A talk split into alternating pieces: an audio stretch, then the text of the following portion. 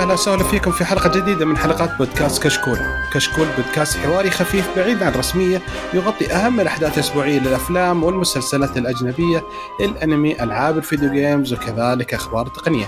اليوم إن شاء الله بنقدم لكم حلقة 228 من بودكاست كشكول تقنية بنتكلم فيها في الفقرة الأولى عن موضوع الحلقة وهو نظام تشغيل iOS 14 ثم ننتقل إلى فقرة الأخبار المتفرقة بعدها فقره تسريبات وفي هذه الحلقة إن شاء الله ترجع فقرة تطبيق بنتكلم عن تطبيق اعتمرنا وآخر شيء بإذن الله حنجاوب على أسئلتكم في فقرة أسأل كشكول تقنية. في البداية أحب أذكركم بأن تقييمكم على ال iTunes مهم جدا ويفيدنا كثير ويساعدنا على الانتشار ولا تنسون تتابعونا على تويتر وانستغرام يوتيوب وفي فيديوهات جميلة نزلت. نبدأ نتعرف على الشباب الموجودين أول شيء أخوي حسين، كيف الحال أخوي حسين؟ هلا حياك الله. الحمد لله بخير صحة ونعمة. كيف حالكم؟ الله يعطيك العافية أبوي. ومعنا أخوي أبو باسل من كشكول الأفلام. هلا والله يا مرحبا حياك الله. خلاص نشيل قشنا ونجيكم هنا؟ خلاص. ما شاء الله الله يعطيك العافية. الله يخليك. وكمان نحب نذكركم بأن لنا حساب في Patreon اللي ودي يدعمنا وبإذن الله بيكون له ميزان مستقبليه الحين اسمحوا لي نبدأ مع الموضوع ونبدأ مع ضيفنا وهو الأستاذ نواف سويد. شلونك أخوي يا هلا فيك أخوي بدر. هلا حياك الله. شو أخبارك؟ عمرك. أول شيء شكرا آه للموافقه على حضورك آه بودكاست معنا. بالعكس أنا اللي أتشرف إن أنا أكون موجود معكم والله. حياك الله نورتنا أستاذ نواف الله يسلمك ودنا آه في البداية قبل ما نبدأ تعطينا تعريف بسيط عن عنك. اي السؤال الصعب. آه أخوكم نواف السويد آه درست هندسة كمبيوتر. أتكلم في التكنولوجيا يعني معروف عن حبي الشديد جدا لشركة أبل. ويعني المقاطع اللي أسويها في السوشيال ميديا عن التكنولوجيا وبشكل خاص عن شركة ابل ومنتجات شركة ابل فيعني تقدر تقول يعني مهتم بالتقنية بالجانب التقني. حلو ممتاز. الله يعطيك العافية. هو كان الله يعافيك. أنا بضيف يا بدر. تفضل. آه بتلاقي مراجعات كثيرة على ابل ومنتجات ابل بس إذا تبغى شيء مخصوص وشيء احترافي تابع نواف السويد. أنا متابع له من أكثر من أربع سنوات وأضمن لكم هذا الشيء. ما شاء الله. الله يسلمك أخوي. شهادة اعتز فيها والله يا أخوي. ولا صراحة من إحنا نرسل كل فترة فترة نرسل مجموعة. وأرسلت المجموعة وأخوي نواف هو أول واحد ما شاء الله جاوب أسرع واحد. فخليناه هو أول واحد يسجل معنا. الله يعطيه العافية. هذا من حظنا الممتاز. والله حظنا إحنا. والله تشرف أنا يا أخوي. الله يعطيك العافية. طيب أوكي. آه نبدأ أول شيء في الموضوع زي ما قلنا هو نظام تشغيل iOS 14 نبدأ آه في توجه واضح إن iOS 14 مختلف عن الأنظمة اللي نزلت أو التحديثات اللي نزلت السابقة.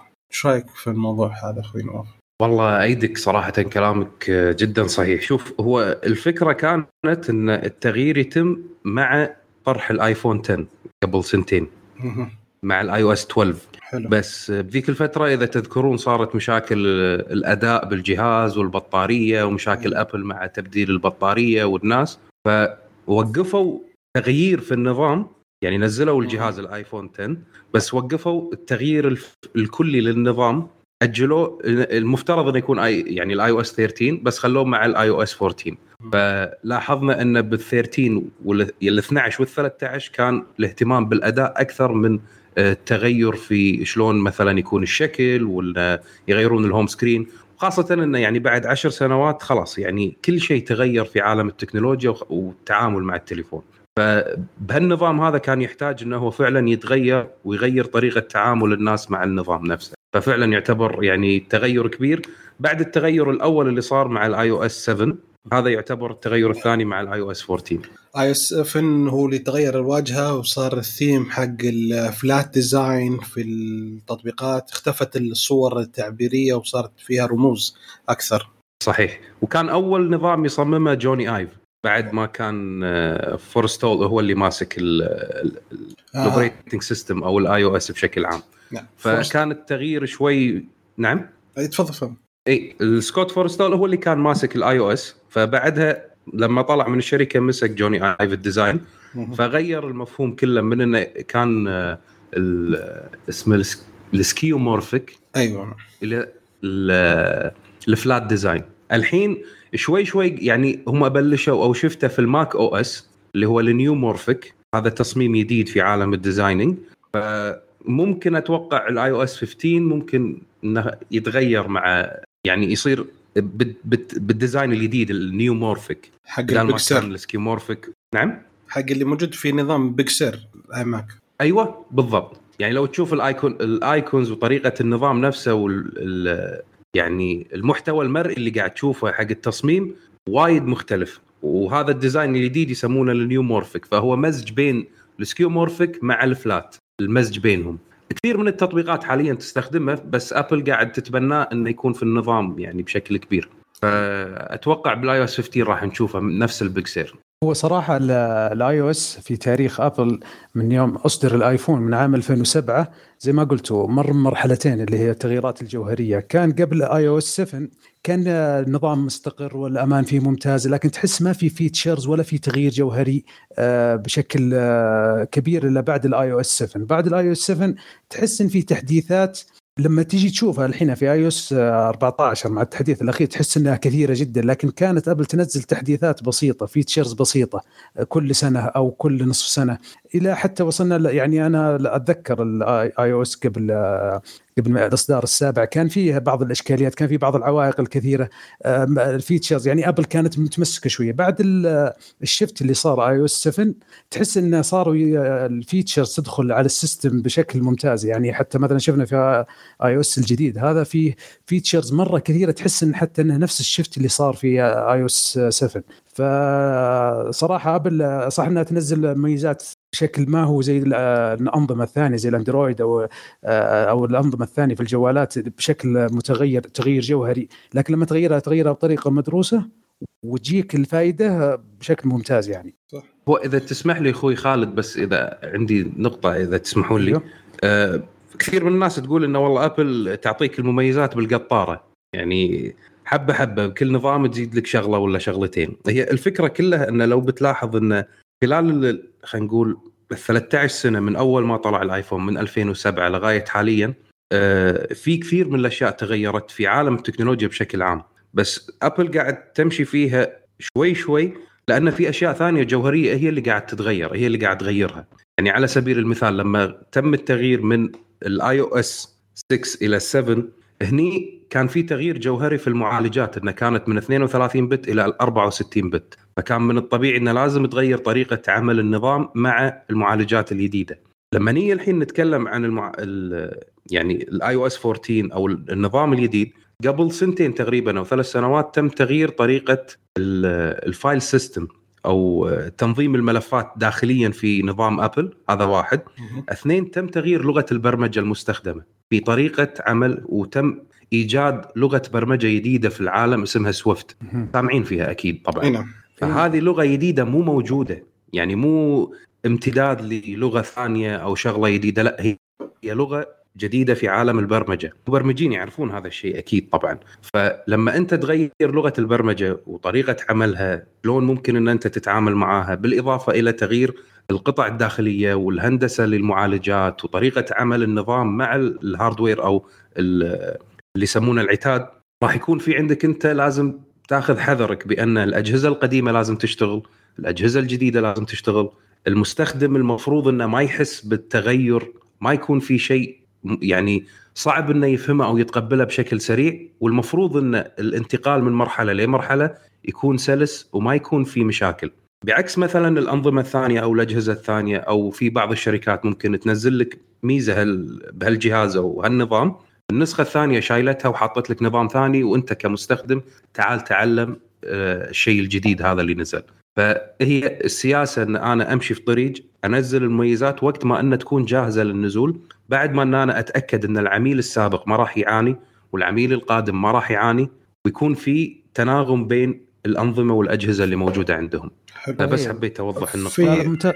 ممتازة النقطة هذه وهذه اللي يميز أبل ب- مع الميزة الرئيسية اللي هي الأمان وال security في ال system اللي عندهم اللي هو عملية الاستقرار. يعني مستقر النظام مع ال hardware بشكل آه، عجيب. يعني في ناس عندهم جوالات آه، قديمة وناس جوالات جديدة ما تلاقي في فرق بينهم حتى لأربع خمس سنوات. وهذا يدل على أن أن التحديثات مدروسة مع العتاد أو مع ال hardware. وهذه ميزة أبل لأنها هي اللي تكون ال- ال hardware وال software ففي integration مرة حلو في ابل طيب آه، الحين طب- بس أنا تفضل يا حسين. بنقطة أول نقطة عندي اللي هو البرمجة بحكم أنا برضه مبرمج ترى على فكرة. آه مشكلة ال Swift في البرمجة عشان أكون لكم صريح لازم يكون معك جهاز Mac في النهاية. فأنا كمطور عشان أعرف إيش الشغل اللي أحتاجه لازم أشتري جهاز أبل عشان أتعلم على البرمجة على أبل. آه الشغلة هذه مهمة جدا إنه آه أنت تضطر على جهاز معين تضطر مثلا أخذ مثلا certified معين عشان أقدر أبرمج لك على النظام حقك. آه هذه نقطة أحسها تحجيرية شوية يعني هو التحجيرية من ابل إنه لازم تأخذ أشياء أنا تتعامل معها آه وبرضه النظام يعني آه مو متقبل خلينا نقول فكرة إنه النظام قاعد يتحدث في ال background آه للأجهزة الجديدة مش للقديمة برضو. آه أنا معي ايفون 6 معي ايفون SE حاليا. عشان يعني آه عشان أخذ الموضوع ك يعني تجربة خلينا نقول آه عادلة. الآيفون 6 عندي بدأ آه تقريبا من iOS آه خلينا نقول من 10 بدأ يهنق معي بشكل غريب. آه ال capacity حق البطارية كان مرة ممتازة تقريبا 80% فأنا شايف الاختلاف مر علي. فلما جيت دخلت أخذ ال SE لقيت الجهاز اختلف. أوكي يمكن المعالج أتفق معاك ممكن المعالج يعني يتغير لكن أنا ما انزل تحديثات. أنا ما قاعد أحدث التطبيقات تقريبا من 2000 و... ونقدر نقول من 2016 تقريبا. ما حدثت ولا أي تطبيق غير تطبيق الواتساب. وما أتوقع إنه واتساب هو الحال مخلي الجهاز يعني يهنق ويتبطأ بالطريقة هذه. فالنقطة المهمة ترى التحديثات حقتهم ما هي ذيك الشيء المدروس خلينا نقول لكن يهتموا بالأنظمة الجديدة وإنهم يجبروا العميل يأخذ بالأشياء الجديدة. على أساس إنه ما تعلق مع الأجهزة وهم كمان برضو مربحهم فيها. معلش أنت كم الحين نتكلم عن ايفون 6 معي الايفون 6 والايفون SE وقاعد أقارن في النظامين يعني سواء طيب okay. ايفون 6 متى نزل؟ تقريبا على سنة 2014 2014 تقريبا يب. يعني له ست سنوات. سنوات. وفي شوية تهنيك؟ يا قاعد يهنق الحين فترة حالية جدا قاعد. يا أخي ما شاء الله عليك. باقي حي الجهاز أصلا. أنا حافظ على جسدي دائما ما طيب أنا أغلبه أغلبه لك. أنا الجوال العمل حقي ايفون 5 ما شاء الله تبارك الله. وما عندي أي مشكلة بس صراحة أنا ماخذ ايفون 5 عشان أبغى جوال صغير لأن عندي راديو وعندي جوال وعندي فما وعندي بيجر فهمت الأغراض. ف صعبة فطلعت الايفون 5 وشغلته واشتغلت. عليه okay بس بس إذا تس... إذا تسمح لي أخوي حسين ممكن أعلق على نقطة؟ تفضل. بالنسبة حق الأجهزة بشكل عام عمرها الافتراضي من ثلاثة إلى خمس سنوات. هذا يعني بعد خمس سنوات خلاص بس الجهاز المفروض إنه لا يستخدم لأن كل القطع اللي موجودة فيه من بطارية من معالج من رامات كلها تم استهلاكها وصارت يعني خلينا نقول بتدخل مرحلة يسمونها الأبسوليت. فإذا أنت عندك الجوال بعد ست سنوات بدأ يهنج بدأ يعلق بدأ يقل أداءه هذا شيء طبيعي. الأجهزة تتغير فعليا كل سنتين كأجهزة الموبايل. كل سنتين تبدي تطلع فيها أشياء جديدة وأشياء يعني محدثة أكثر من السنتين اللي فاتوا. فإذا كان عندك أنت الجهاز يدوم معك أكثر من أربع سنوات فتعتبر الشركة هذه قاعد تهتم بالعميل لأنها قاعد تقدم له أشياء قاعد تدوم معه. ما تخلي يصرف المبالغ اللي أنت المفروض تصرفها كل سنتين أنت قاعد تصرفها كل ثلاثة إلى أربع سنوات. بم... يعني بجانب هذا كله إن ابل ما تعتمد بس على إنه والله تبيعك الجهاز وانتهى الموضوع. هي عندها أشياء ثانية تعتمد عليها كمنظومة. فهي تبيك تستخدم ال Mac تستخدم ال iPad تستخدم الساعة الخدمات البرامج. هذا كله يساعدهم في المدخول بجانب بيع الآيفون اللي يشكل تقريبا نص قيمة الشركة حاليا. ف يعني أنا ما أشوف إنه والله هذا عيب إن أبل المفروض إن إحنا يعني ننتقدها عليه إذا الجهاز يدوم معاك أكثر من أربع سنوات. المفروض لكن. لكن النقطة المهمة اللي بركز عليها لكن ليش كانوا مثلا ينقصوا أداء الأجهزة مع السنوات هذه؟ بعدين فجأة الناس اكتشفوا الشيء ذا وقاضوهم ومحكمة من الشيء هذا كله. وبعدين فجأة قالوا خلاص نحن نرجع الأداء بس أنت لك تقول التخيير بأنك تأخذ النظام بالطاقة الكاملة حقته أو أنك تنقص طاقة النظام عشان يقعد الجهاز بالتشغيل الكامل حقه. طب صحيح هذه صارت مع الجهاز؟ هذه صارت بالآيفون 6 فقط. يعني الأجهزة اللي قبلها ولو تلاحظ كل بين فترة وفترة لازم تطلع مشكلة مع أبل والناس. يعني مثلا الآيفون 4 كانت مشكلة الأنتينا الآيفون 5 كان في عندك أنت الكاميرا الآيفون 6 طلع طلعت مشكلة إنه هو آه وايفون 5 بعد سالفة الألوان قالوا إنه أيوه اسود بالكاميرا لما تصور. اي نعم في الكاميرا الوان وكذلك بعد هم بالآيفون 6 إنه تقدر إن أنت تعكف الجهاز وينكسر بسهولة. زائد مشكلة البطارية اللي طلعت بعد أربع سنوات أو بعد ثلاث سنوات من مشكلة الجهاز نزل والناس استخدمته. يعني المشكلة مالت الآيفون 6 طلعت بعد ثلاث سنوات من الجهاز. عرفت؟ بالمقابل في شركات ثانية الجهاز مالها ما يدوم ست شهور والناس ما تتكلم عن هذا الموضوع. طبعا من الاجهزه هذه اللي تدوم أكثر من ستة شهور عندنا جوجل بيكسل. برضو أنا معي جوجل بيكسل. الجهاز يعني للآن ترى شغال. بيكسل 1 اتكلم عليه. للآن شغال. أداؤه جدا ممتاز. ما اشتكيت منه أي حاجة. مجرد الشيء الوحيد اللي خلينا نقول اللي بدأ يضايقني إنه أنا قاعد أملي مساحته بالفاضي على الواتساب. بحكم الشغل اغلب على الواتساب تلاقي مرة ملفات كثيرة. فاضطر بين فترة وفترة إيش أقدر اسحب ملفات وارجع يعني الوضع طبيعي جدا فيه. آه عكس أبل اللي دائما ملاحظ في الآيفون حقي إن أنا بحاول أسحب ملفات بغير ال iCloud لازم ال iTunes. ومثلا أبى انقل مثلا آه خلينا نقول من الجوال الآيفون X 6 مثلا عندي اثنين رقد على آه خلينا نقول ال business والثاني على الرقم مثلا العادي واتساب. فأنا أبى أنقل ال business للعادي والعادي لل business فأنا أقعد إيش أتعدى في الموضوع شوية. يبالي tricات كثير كثيرة. أنت تستخدم ويندوز عدل؟ اي أستعمل ويندوز هذه هذه النقطة اللي, اللي يعني حاب اني أوضحها حق الناس إن ابل شركة تعتبر مو مسكرة ولكن هي تشتغل في منظومتها الخاصة فيها إن تبي تستخدم آيفون علشان تحس بالمتعة والتكامل في في النظام والأجهزة وال... واللي إحنا نقدم لك إياه تستخدم أجهزتنا. إذا حاب تستخدم الآيفون مع الويندوز فأنت لازم تلاقي الطريقة هذه لأن أنا ما أوفر لك إياها. فهمت قصدي شلون؟ إنه يعني مثلا أنت الحين آه على سبيل المثال إن أنت فاتح مكان ترفيهي وتبي الناس تدخل عندك وفاتح فيه مطاعم وفاتح فيه سينما وفاتح فيه أشياء للترفيه داخل المكان هذا. حلو؟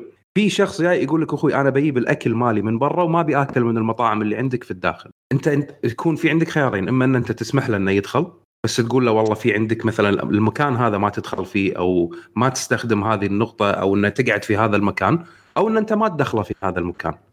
بالعموم هل أنا أقدر أشتكي عليك أو أقاضيك لأنك أنت ما سمحت لي ان أنا أدخل أكل من برا في منظومتك أو في المكان اللي أنت مسويه. هذا شيء راجع لك أنت يعني. أنت اللي تحدد قوانين المكان اللي أنت موجود فيه. لا معلش أخوي نواف. هذه النقطة اسمع أخوي نواف. أبل إذا صوتها إذا أبل صوتها يزعلون ليش؟ أما مثلا حركة ألغيت مثلا زي جوجل ألغت حلقة picture in picture قالوا يا أخي هي حرة نظامها حر فيه سوي اللي تبي. ف ليش ما أدري. بس خلينا نطلع من موضوع المقارنة ذي مباشرة. معليش يا شباب. okay حسين؟ بعدين مشكلتك أنا بحلها لك على جنب. لا إله إلا الله. تعال نتفاهم معك. لا لا يعطيك العافية. في آه ودي ننتقل بس نقطه بسيطة اللي هي آه يعني في أول شيء انتقاد آه لازم كمستخدم ابل حركة زي المزايا أو خلينا نبدأ قبل ما ننتقد خلينا نشوف وش المزايا اللي يعني برأيك أخوي نواف أهم المزايا في iOS 14 بعدين نبدأ مرحلة الانتقاد أول شيء. بالنسبة لي أنا شخصيا نعم. أنا أول شيء بالنسبة لي كانت ميزة ال security الزيادة حق المستخدم إنه يعرف شنو اللي قاعد يصير بالتليفون. هذه كانت من أهم الميزات اللي شفتها بالنظام. ممتاز. آه، النقطة الثانية الاتصال بين الأجهزة مثلا الساعة والسماعة مع التليفون. إذا مثلا فضت بطارية الساعة يعطيني تنبيه بالتليفون إذا قلت بطارية السماعة يعطيني التنبيهات ف التنبيهات طريقة تعاملها مع الأجهزة بشكل عام وايد كانت حلوة وممتازة.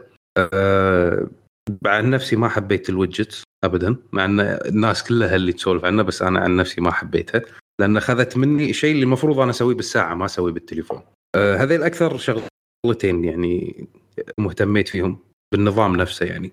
كذلك ال performance يعني تعديل ال performance بس الخصوصية مع الاتصال بين الأجهزة زائد ال performance الأداء الجهاز. حلو جدا. أنا ما عشان ما أنكر الكلام نفس اللي قاله نواف لكن أنا الميزة اللي صلحتها أبل وكنت انتظرها من زمان اللي عملية الاتصال اللي يظهر ك notification كأشعار. هذه صراحة حتى أنا ما أعفي أبل إنها تأخرت في هذه الميزة. وأي شخص يقول إنها ما كانت ضرورية في iOS أشوف إني أختلف معه اختلاف كلي لأن آه، الميزة هذه ضرورية جدا. لما أشتغل على الجوال ويجيني اتصال ويصير لك للشاشة بشكل كامل ما أقدر أستخدم الجهاز. وأنا ما أبغى أحط جوالي على الصامت ولا أبغى أقفل المكالمة. أبغى بالطريقة الحالية الحين صارت مرة ممتعة لأني أنا في العمل تجيني اتصالات كثيرة بحكم عملي وأنا أشتغل على الجوال بشكل كثير فتجيني اتصالات الحين ال notification أرفعه وأستمر في الشغل والجوال في ال background يستقبل اتصال. كان في الفترة الماضية إذا اتصل أحد الأشخاص وما أبغى أقفل أو أحط خيار عدم الإزعاج آه، كانت تعطلني هذه فهذه أنا بالنسبة لي أهم ميزة. مع الأداء وال security وحكاية الألوان اللي تطلع لك ان هذا التطبيق يستخدم الكاميرا هذا التطبيق يستخدم المايك لأنها طلعت فضايح مع انستغرام والفيسبوك إنهم يشغلون المايك والكاميرا في الخلف. وصراحة أبل ضربتهم في مقتل فما أدري إذا عندكم ميزات أنتم تشوفونها أو تختلفون في كلامي. أنا عن نفسي عجبتني ميزات الإضاءة اللي قاعدة تطلع فوق اللي حقت اللون البرتقالي واللون الأخضر. حقت الكاميرا والمايك دي ترى مرة ترى شيء مرة يعني. هذه ما شفتها في أندرويد صراحة. نعم. فهذه مرة شيء يعني تعتبر إنك تحترمه وتحترم الشغل اللي سوته ابل وترفع له القبعة وتعرف التطبيقات اللي قاعدة تسوي فضايح. فعليا يعني طلعت في فضايح. وإذا كان في copy من أي تطبيق وزي كذا يطلع لك إنه تم copy في ناس تضايقوا. أنا مستأنس أنا. فضحوا بتيك توك. أثاري تيك توك لما الظاهر إنه تيك توك. اعتقد نعم لما تصلح copy لأي نص آه، صار يكشف ال iOS الحين. يعلمك أنت هذه تطبيق يصلح نسخ. إذا تسمحوا لي في آه، النقطة مالت ال indicator اللي تطلع اللون البرتقالي واللون الأخضر آه، هذا شيء جميل جدا. يعني هي موجودة بال Mac يمكن من 2001 أو 2002 موجودة من أول ما طلع ال iSight نعم اي الحلو فيها إن هذه النقطة متصلة بال hardware مو متصلة بال software فجدا صعب إن أنت تقدر إن أنت تسكرها. فهذه واحدة من المميزات اللي يمتاز فيها أو تمتاز فيها ابل بانظمتها خاصة بالمعالجات الجديدة اللي قاعد تحطها. فلما تشوف العلامة هذه اللي شغالة هذا مو معناته إنه والله يعني ما في مطور يقدر إنه يسكرها أو إنه يفتر عليها أو إنه ما تشتغل معك لأن هذه بال hardware هذه نقطة. النقطة الثانية اللي لازم نوضحها حق الناس إنه لما يشوف العلامة هذه تطلع مو معناته إن جهازه قاعد يسجل يسجل له أو إنه قاعد يصوره. لأن كثير من الناس قاعد أشوف إنه قاعدين يتكلمون عن هذه النقاط إن التليفون قاعد يتجسس علي أو إن التليفون حاليا البرنامج هذا قاعد يشوفني. فمرات مثلا تلقى تلقى ناس تضغط الكاميرا اللي موجودة في ال lock screen بالغلط فتظهر له العلامة. فهو عباله إنه هو قاعد يصور آه التليفون قاعد يراقبوني الحين. فهي مجرد نقطة انه هو مؤشر يوريك إن البرنامج هذا انفتح أو البرنامج هذا حاليا قاعد يستخدم الميكروفون أو الكاميرا. النقطة الثانية مالت ال copy وال paste صار في خلط عند الناس إنه في كثير من البرامج أنت تقدر تسوي فيها لصق. نفس الإنستغرام مثلا نفس البرامج كلها نقدر نسوي فيها لصق سواء كان صور أو كانت يعني كلام. فال indicator هذا أو المؤشر صار يطلع في كل البرامج بدون معنى. يعني you paste from Instagram text أو copy clips paste على التويتر. فالناس تبدي هني آه البرنامج أخذ بياناتي سجل بياناتي. هو تقريبا ما أخذ شيء بس الميزة هذه موجودة بالنظام لأن أنت ممكن تسوي لصق. فهذه مؤشرات فقط بأن البرنامج يستخدم هذه الميزة مو معناته إنه هو قاعد ياخذ بياناتك فبس حبيت أوضح النقطة هذه إن حق الناس اللي لما الحين عندهم شك إنه والله قاعدين يراقبونهم أو في يعني لبس بالموضوع. يعني ابل سوتها وطينتها بنفس الوقت. لا لا صلحت مشاكل مع بعض التطبيقات زي فيسبوك وإنستغرام لكن إي صحيح. ورتنا إحنا شو قاعدين يسوون هذه الشركات ولكن بنفس الوقت يعني خلت الناس تخاف والشركات ما تدري شلون توضح إن ترى إحنا ما قاعد نبوق إحنا قاعد نستخدم اللي طول عمرنا نستخدمه. صحيح. هو مو دفاع عن الشركات ولكن ابل يعني ما وضحت لنا شنو هذا اللي قاعد يسوون. طيب بالنسبة لميزة الاتصال لما يظهر ك notification ما تحس إن ابل إنها تأخرت في هذه الميزة؟ لأنها ك software ما يحتاج لها hardware عشان تصلح الميزة هذه. يعني أنا أحس إن ابل مرة تأخرت. أنا هذا السؤال اللي كنت بقول أنا كنت هذا السؤال اللي كنت بقول له ان معلش أخوي نوف كنت بهذا الانتقاد إن هل مو ملاحظ انه فيه تأخر كبير؟ يعني في ناس كثير منتقدين إن ابل انها تأخرت كثير في إيجاد ميزة مهمة بالنسبة للناس زيها وزيها وزي الوجت بعد. فايش رأيك الموضوع ده؟ والله شوف أنا بالنسبة حق الاتصال أنا أيدكم. يعني أنا عن نفسي صراحة ما أستخدمها لأن يعني بالنسبة لي أنا شخصيا ما حد يعني ما عندي اتصالات كثيرة وما أتأذى إذا أحد اتصل علي. بس في ناس كثيرة يعني خلينا نقول آخر سنتين أه استخدام التليفون زاد أه تعاملهم مع التليفونات زادت طريقة تعاملهم مع التليفون زادت. ففكرة إنه يجيك اتصال ويخرب عليك اللي أنت قاعد تشتغل عليه فعلا هذه كانت تحتاج إنه يغيرونها. بس مثل ما قلت لك إنه من قبل سنتين المفروض النظام كله يتغير. بس في مشاكل ظهرت تم تأجيلها. ممكن تكون هذه النقطة بعيننا إحنا أو ان إحنا نشوف إنه والله بسيطة يعني مجرد إن أنت تطلع نوتيفيكيشن ولكن نحتاج إن إحنا نبحث مثلا بالبرمجة مالتها إن شلون تصير شلون ممكن تشتغل شلون إنه يعني لأن هي ما تشتغل بس على المكالمات تشتغل على كل برامج المك... اللي فيها voice يعني أي مكالمة تجيك من أي تطبيق يطلع لك فيه ك notification فشلون طريقة تعاملهم؟ أنا صراحة ما عندي فكرة فيها. ممكن هذا اللي أخرهم ممكن آه، هو- أجلوها هو لسبب معين. هم صراحة تأخروا فيها. ليش؟ لأني أنا يعني أعطيك آه، أنا مثلا في جهة عملي يجيني اتصالات كثيرة وأشتغل على الجوال في. نفس الوقت كوني أشتغل في ال IT. فبعض. الاتصالات آه، عادي أقدر أصلح لها ignore وما بصل عدم إزعاج لأني ما أقدر آه، ألغي جميع الاتصالات. صحيح. في عام 2016 عشان ما نكون سلبيين 100% أذكر أحد الشباب كان عنده سامسونج جالكسي. كنت فقال لي بالله ممكن تصور لي تصورنا بالكاميرا. بجوال الأندرويد. صورت جاء الاتصال ك notifications نفس الطريقة اللي موجودة في iOS تخيل 2016 أعجبت بهذا الميزة يعني أنا إلى الآن ماني ما- ماني مستوعب ليش أبل ما سوتها لأنها شغلة برمجية. صحيح. مهما كانت أعذار أبل ما ما أعذرهم في هذا الميزة. أما ال widget. ال widget أنا ما تهمني لكن هذه الحين أنا فرقت معي يعني تخيل يعني أعطيك اليوم اليوم كنت شغال كان عندنا شغل أنا شغل IT وكان عندنا اختبارات أنا أشتغل في الجامعة. فتجيني اتصالات كثيرة من أرقام مختلفة وفي اتصالات مهمة من أعضاء هيئة التدريس. آه، اليوم ال efficiency في العمل آه، فرق معي يعني خلال لما حدثت وقبل ما عاد- ما حدثت. فهذه الميزة صراحة ما يعني ما عذرت أبل في التأخير فيها لأي سبب إن كان لأنها ضرورية. صحيح. طيب أوكي. في آه، في سؤال يعني آه، لاحظنا السنة الماضية أبل كانت أول شيء في جوالها كبرت البطارية ويعني نوعا ما في التحديث الحين سوت الأشياء اللي كثير كانوا الناس يطلبونها هل هذا التوجه يعني أبل إن نوعا ما أبل كانت بالعادة أنا اللي أنا فاهمة وأنا بعطيكم الشيء اللي يكون مناسب لكم هل الحين بدأت تسمع للسوق يعني بدأت تسمع للناس ولا وش الموضوع بالضبط في رأيك أخوي نواف؟ والله يا أخوي شوف أنا بالنسبة لي أشوف أبل آه يعني بعد حقبة ستيف جوبز بدأت تفتح أكثر من قبل. يعني من 2012 لغاية الحين أنا عن نفسي قاعد أشوف أبل مغايرة تماما عن هي ماشيه في نفس النهج إنه يقدمون منتجات يعني حلوة وتخدم الناس ويعني اللي هم يقدمونه دائما ولكن صار في تقبل إن هم يتوسعون أكثر من قبل.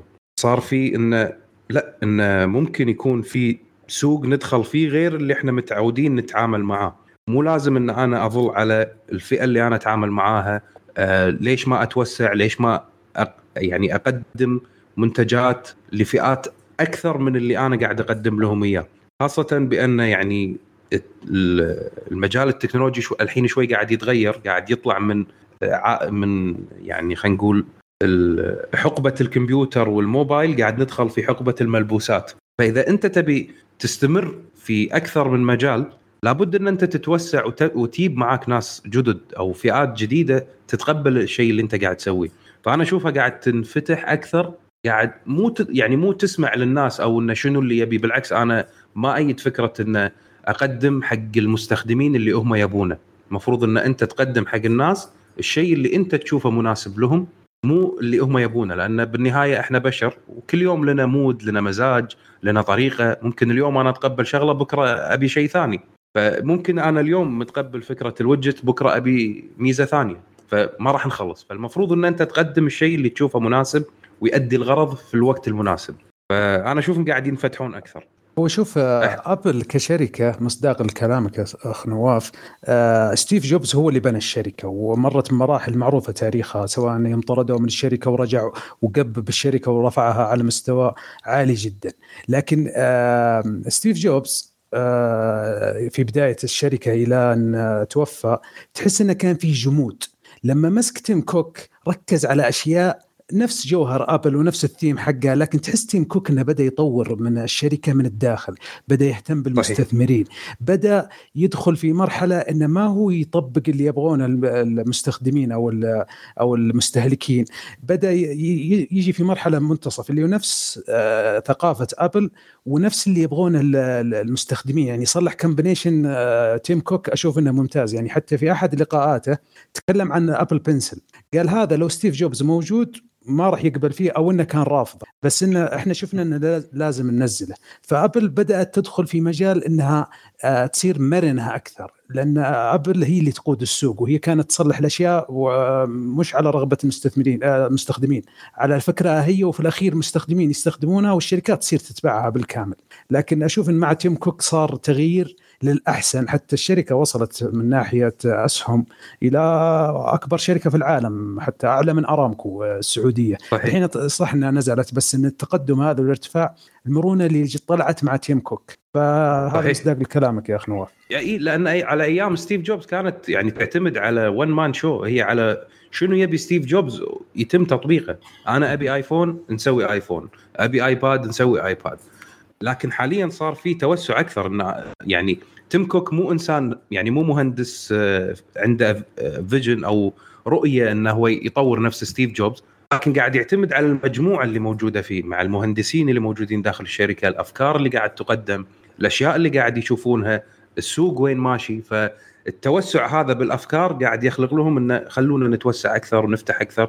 فعلشان كذي صارت إن هي شركة تصنع أجهزة إلكترونية تليفون وساعة. صارت تنافس شركات تبيع نفط. يعني هذا إنجاز كبير. يا رجل واحدة من wearables اللي قلت عليها اللي هي ساعة ابل يا هي ضربت الساعات حتى رولكس قامت تصيح. يعني لما صلحوا الإصدار اللي gold نزلوا الإصدار ال gold يقول لك الطبقة المخملية ما عاد صار يشترون رولكس صاروا يهدون لابل اللي بالإصدار الذهبي اللي نزلوه قبل فترة. فقاعدين ترى يضربون قطاعات مش في التكنولوجيا بس. اي مبيعات الآن أكثر مبيعات والحين داخلين في services زي Apple TV Plus والأشياء ذي. ترى تيم كوك ترى ماخذ ابل آه، مستقبل آه، ممتاز ترى. يعني ترى الرجل هذا ما هو بسيط. هو أصلا توجه هو الرجل ذا يعني شغال أساسا networking آه، فاساسا فهو يحب يجمع ما يربط كل إدارة مع إدارة وزي كذا. فشغله هو كبير ما ما يناظر. وكان هو مسؤول أساسا عن بس. تجميع يعني مصانع تجميع الايفون ربطها مع بعض. تفضل على مت... كلامك على متم أخوي بدر يعني في ناس كثير يمكن ما يدرون عن تيم كوك إنه بعد ما رجع ستيف جوبز ب 97 لولا تيم كوك كان ما صار اللي اللي قاعد يصير الحين. يعني وهو الشخص اللي أنقذ أبل فعليا مو ستيف جوبز. هو اللي وقف التصنيع وحول التصنيع إلى مصانع معينة وخلى المصانع هي اللي تستفيد وتقدم الخدمات وتصنع الأجهزة لأبل وسوى ال outsourcing يعني هو اللي سوى المنظومة الجديدة لأبل تيم كوك. مو أي شخص ثاني. فيعني حتى لما اختار ستيف إنه يكون يعني بعد. بديله لما يصير اللي بعده خياره كان حقيقي انه يدري إن هذا الشخص هو اللي راح يكمل المسيرة ما راح يهدمها.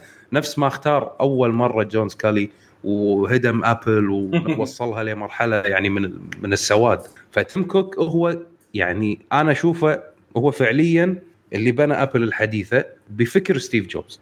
يعني خذ الفكر اللي سواه ستيف جوبز وكمل فيه. وانطلق. يعني بالضبط. وقاعد يتوسع ويدخل في مجالات الشركات الثانية قاعد تتخبط في الدخول فيها. يعني هو ماشي في الخطوات الصح إنه بعد الموبايل راح يطلع الأجهزة الملبوسة والسحب والخدمات هي الأساس. فأنا أركز على شنو؟ شلون أسوي التناغم بينهم؟ ف يعني وايد صعب إن في شركة تنافس أبل الحين خاصة بالخدمات اللي قاعدين يقدمونها والترابط اللي قاعد يسوونه. حلو. آخر سؤال إذا أحس إن طولنا أخذنا من وقتك كثير أخوي نواف بس لا بالعكس سؤال. أنا مستمتع والله معكم أنا اللي حاسس إن أنا ماخذ من وقتكم والله لا لا الله يعطيك العافية حياك ربي آه، في سؤال أخير يعني في الفترة الاخيره صار فيه نوع من الحزازيات كبيرة بين سالفة إن أنا آيفوني وأنا أندرويدي أو سامسونجي أو زي كذا ف وش اللي وش تتوقع السبب وليش هذا الشيء؟ سبب الحزازيات؟ أيوه والله شوف أخوي أنا أشوف يعني زيادة الوعي واهتمام الناس بالتكنولوجيا زود هذا الشيء. يعني كثر ما أن أنت تهتم في مجال معين يزيد حبك وتعصبك وشغفك فيه. فإحنا خلينا نقول لو قبل عشر سنوات اللي مهتمين كانوا في الجانب التقني قلة. الشباب اللي درس كمبيوتر مثلنا اللي يعني مهتم بهذا المجال. لكن حاليا التكنولوجيا صارت جزء لا يتجزأ من الحياة اليومية لكل البشر. نعم. ما تقدر إن أنت تطلع نفسك منها فصار في تقبل للتكنولوجيا بشكل كبير من جميع الفئات آه، فهموا التكنولوجيا أكثر تعلقوا فيها أكثر فصار التعصب أكثر فخلنا نقول من 2015 2016 بدت خلاص الحميه تزيد عندهم عرفت شلون؟ أيوة. فللأسف يعني هذا هذا اللي أنا أشوفه إنه يعني كثر ما يزيد اهتمامك في مجال معين كثر ما يزيد حبك وتعلقك فيه كثر ما يزيد جانب التعصب فيه. وللأسف إنه يكون يعني تعصب بدون فهم أو بدون منطق أو ما عندك أنت أنت متعصب لمجرد إن أنت تتعصب. هذا اللي المفروض إنه ما يصير. هذا مشكلة صراحة. زي آه، يعني المشكلة الكبيرة صدق انه في مرات توصل حتى عداءات وزي كذا فيه. فهذا شيء مرة إحنا ضده ومع صح إن إحنا أفضل نظام حقنا عند آه، ايفون ولكن فمهما يكون لازم نصير حبيبين مع الناس الثانيين. أمزح لا حد يزعل طيب. آه، ما تسمح أنا- لي. أنا لا لازم أتدخل كذا. تفضل حبيبي أنا إذا تسمح لي إذا تسمحوا لي أنا عندي نقطة واحدة. أنا ما عندي مشكلة بالتعصب بالعكس هذا شيء زين وممتع وحلو. بس الفكرة انه يعني خلنا نتعصب حق الشيء اللي نحبه بدون ما نجرح ال- الناس والمستخدمين. يعني تكلم عن الأنظمة كثر ما تبي تكلم عن الشركات كثر ما تبي. قول اللي أنت تبيه من حقك لأن أنت مستخدم تقدر تقول اللي انت تبيه لكن لا توصل مرحلة إن إحنا نجرح في الناس أو نتكلم عن رغبات الناس أو اختياراتهم أو شنو اللي هم يحبونه ويكرهونه. لأن بالنهاية إحنا ما لنا علاقة بالناس وشنو يختارون. كل إنسان له طبيعته وحياته. فيعني مثلا أنت ما تقدر تحاسبني ليش أنا أكره الأندرويد. بس أنا مو من حقي إن أنا أتكلم عن حسين أو بدر انه ليش انت تستخدم الاندرويد أو ليش تستخدم هذا النظام؟ أنا مو شغلي. أنا ما لي علاقة بالموضوع هذا. صح. فهذه النقطة المفروض الناس يعني أي زي نبعد عنها. أشوف. زي ما لك حق إنك تحب نظام أنا لي حق إني أكره النظام ما ما في شيء يعني. مو مو قرآن منزل يعني. هذا واحد. آه، أخوي حسين في شيء تبغى تقول؟ آه في شيء غالبا أنا لاحظتها في النظام ال iOS الجديد بس بتأكد طيب. منكم يعني هي المشكلة عندي ولا عند الكل لا لا تفضل آه اللي هو ال widgets stack لو إنكم جربتوه أتوقع هو أي، حق stack. الصور مع ال stack stack إيه، معلش أي. آه، آه، إيوه إذا جربتوه في اللي هو ال suggest حق سيري نفسه اللي نعم. هو الاقتراحات هل جربتوا تستعملوه من القفل؟ يعني يطلع لك اقتراحات مكالمات منه من, ما من القفل؟ لا من الشاشة اللي مع القفل. شاشة لما القفل اي اي لما تحرك على اليسار فيه. طيب أنا ما أتوقع ان تطلع لك الصور. آه، هو يطلع الصور هذا أول نقطة. نقطة ثانية إذا آه، كنت على حسب التليفون إذا كان مثلا Face ID راح يفتح لأنه قاعد يقرأ ال Face ID تبعك. آه، أنا ايفون 6 آه، عفوا iPhone SE. فما عندي Face ID فالقفل نفسه أصلا طلع لي فيه ال- اللي هو إذا حطيت الفوتو حيطلع لي ال photo already كان أوكي. مشكلتي مو هنا مشكلتي أنا في سيري سيري قاعد. تطلع لي المكالمات الأخيرة حقت وجربت من القفل إني بس أتصل مجرد اتصال. سمح لي إني أتصل. هذا الشيء أنا استغربت منه. كيف يسمح لي أتصل وأنا من القفل؟ في العادة أتوقع في ابل ما يخلوك تتصل. حتى ب... يمكن بال notification يمكن لكن عن طريق إنه اقتراح لي سيري شيء غريب. ما كان موجود أتوقع قبل كذا أنا بس بتأكد من النقطة هذه. هل جربت يعني يمكن من ال Touch ID لا لا أنا ما تضغط أنا على ال home ولا ما تضغط عليه بس مجرد. تتعامل مع الشاشة؟ أتعامل مع الشاشة بالضغط على زر أنا جا أنا جالس بحاول أشوف الحين سيري عندي بس المشكلة اقتراحاتها ما ما, ما في اتصال. مقترح على شيء ثاني تقول ادخل على هذه الواتساب. المشكلة إن حتى أنا ما ما في عندي.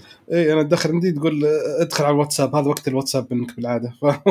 شوف هذه هذه هذه مشكلة لما تتفرع بال يعني بالتك... بال بالإضافات وتزيدها والتشعبات مالتها يعني تكون معقدة أكثر ما هي تسهل حياتك. يعني الاقتراحات هذه المفروض تكون ميزة بروحها ليه ليش مدخلينها بسيري؟ وإذا بتحذف من البرنامج لازم تدخل على اقتراحات سيري اللي ما لها علاقة بال يعني في أشياء صراحة غبية أنا آسف بس يعني ما شلون قاعد يتعاملون معاها.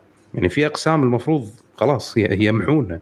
بس حبيت أتأكد من النقطة هذه لأنه قلت يمكن المشكلة في الإصدار التحديث اللي عندي لازم أروح للبيت يمكن صلحوها ولا شيء زي كذا لكن طلعت مشكلة فبل الحمد لله. اي أتوقع إن أنا المشكلة بالخدمة نفسها اللي مسوينها. ما أدري صراحة ما يصير عندي طلعت فضايح سالفة السجستن مرة إذا جيت تمسك اللي لاحظت قالت استخ... افتح تويتر أنت في العادة تستخدم تويتر وأنت تسوق فاكتشفت إن هذا شيء شيء سيء جدا. فالحين وقفت خلاص ما صرت أفتح تويتر وأنا اسوق يعني زين علمتني شيء. آه طيب في أخوي آه إيش كنت بقول؟ أخوي نواف. آه تفضل. معلش ثاني واحدة. إحنا نزلنا تغريدة وفيه شباب الله يعطيهم العافية.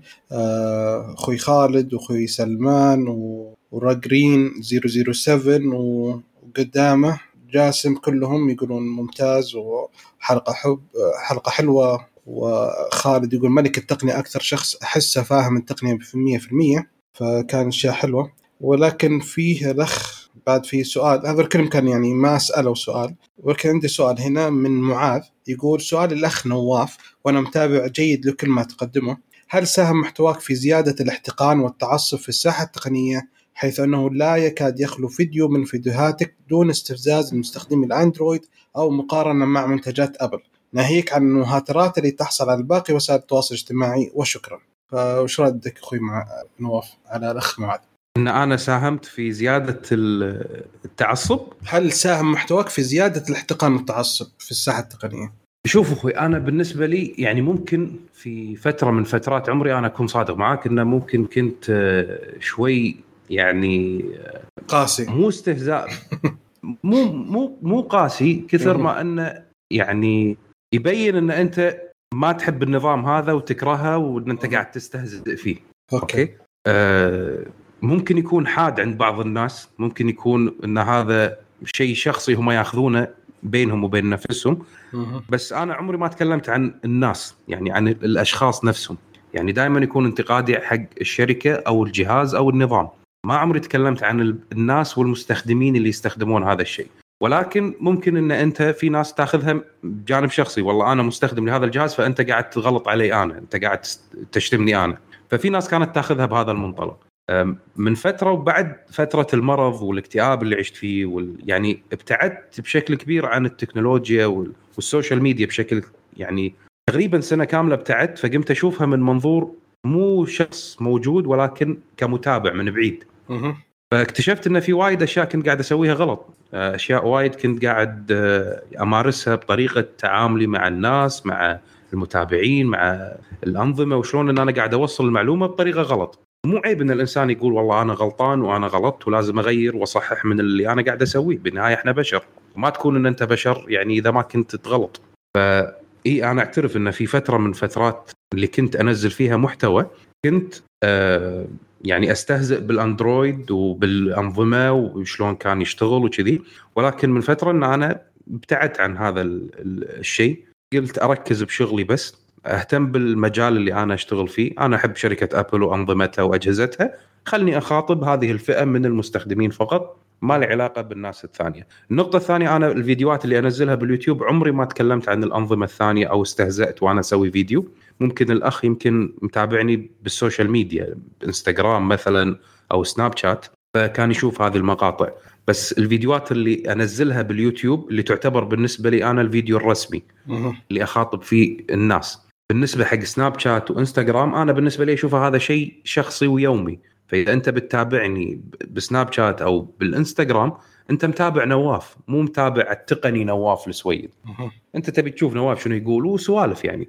فمثل ما أنت إحنا الحين قاعد نسولف وتقعد بالديوانية أو مع ربعك تسولف تاخذ راحتك بالكلام. فأنا بالنسبة لي كنت أخذ راحتي بالسناب شات وحاليا صار لي سنة أنا تارك سناب شات أصلا نهائيا ما أستخدمه. أستخدمهم حاليا تويتر وإنستغرام.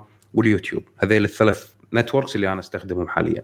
اليوتيوب بالنسبة لي هو المعلومة اللي أقدمها للمستخدم واللي المرجع اللي الناس ترجع له وتأخذ منه المعلومة. فأنا بالنسبة لي المكان هذا ما أحب إن أنا أغلط فيه لأن بالنهاية الناس تدش تبي تبحث عن معلومة مو تبي تبحث عن نواف. فلازم تكون المعلومة موجهة لهم بغض النظر إذا كان نواف أو غير نواف اللي قاعد يقدمها. بس بسناب شات أو إنستغرام مثلا وتويتر أنا قاعد أقول رأيي الشخصي.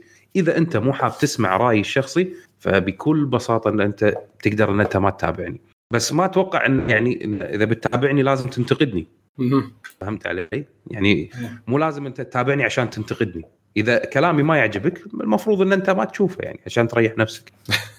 لا في ناس ما شاء الله عليهم لازم مناقشات إذا يعني سوى شيء لازم لا أنا ما عندي مشكلة. بالمناقشة ولكن في عندي مشكلة بالمجادلة.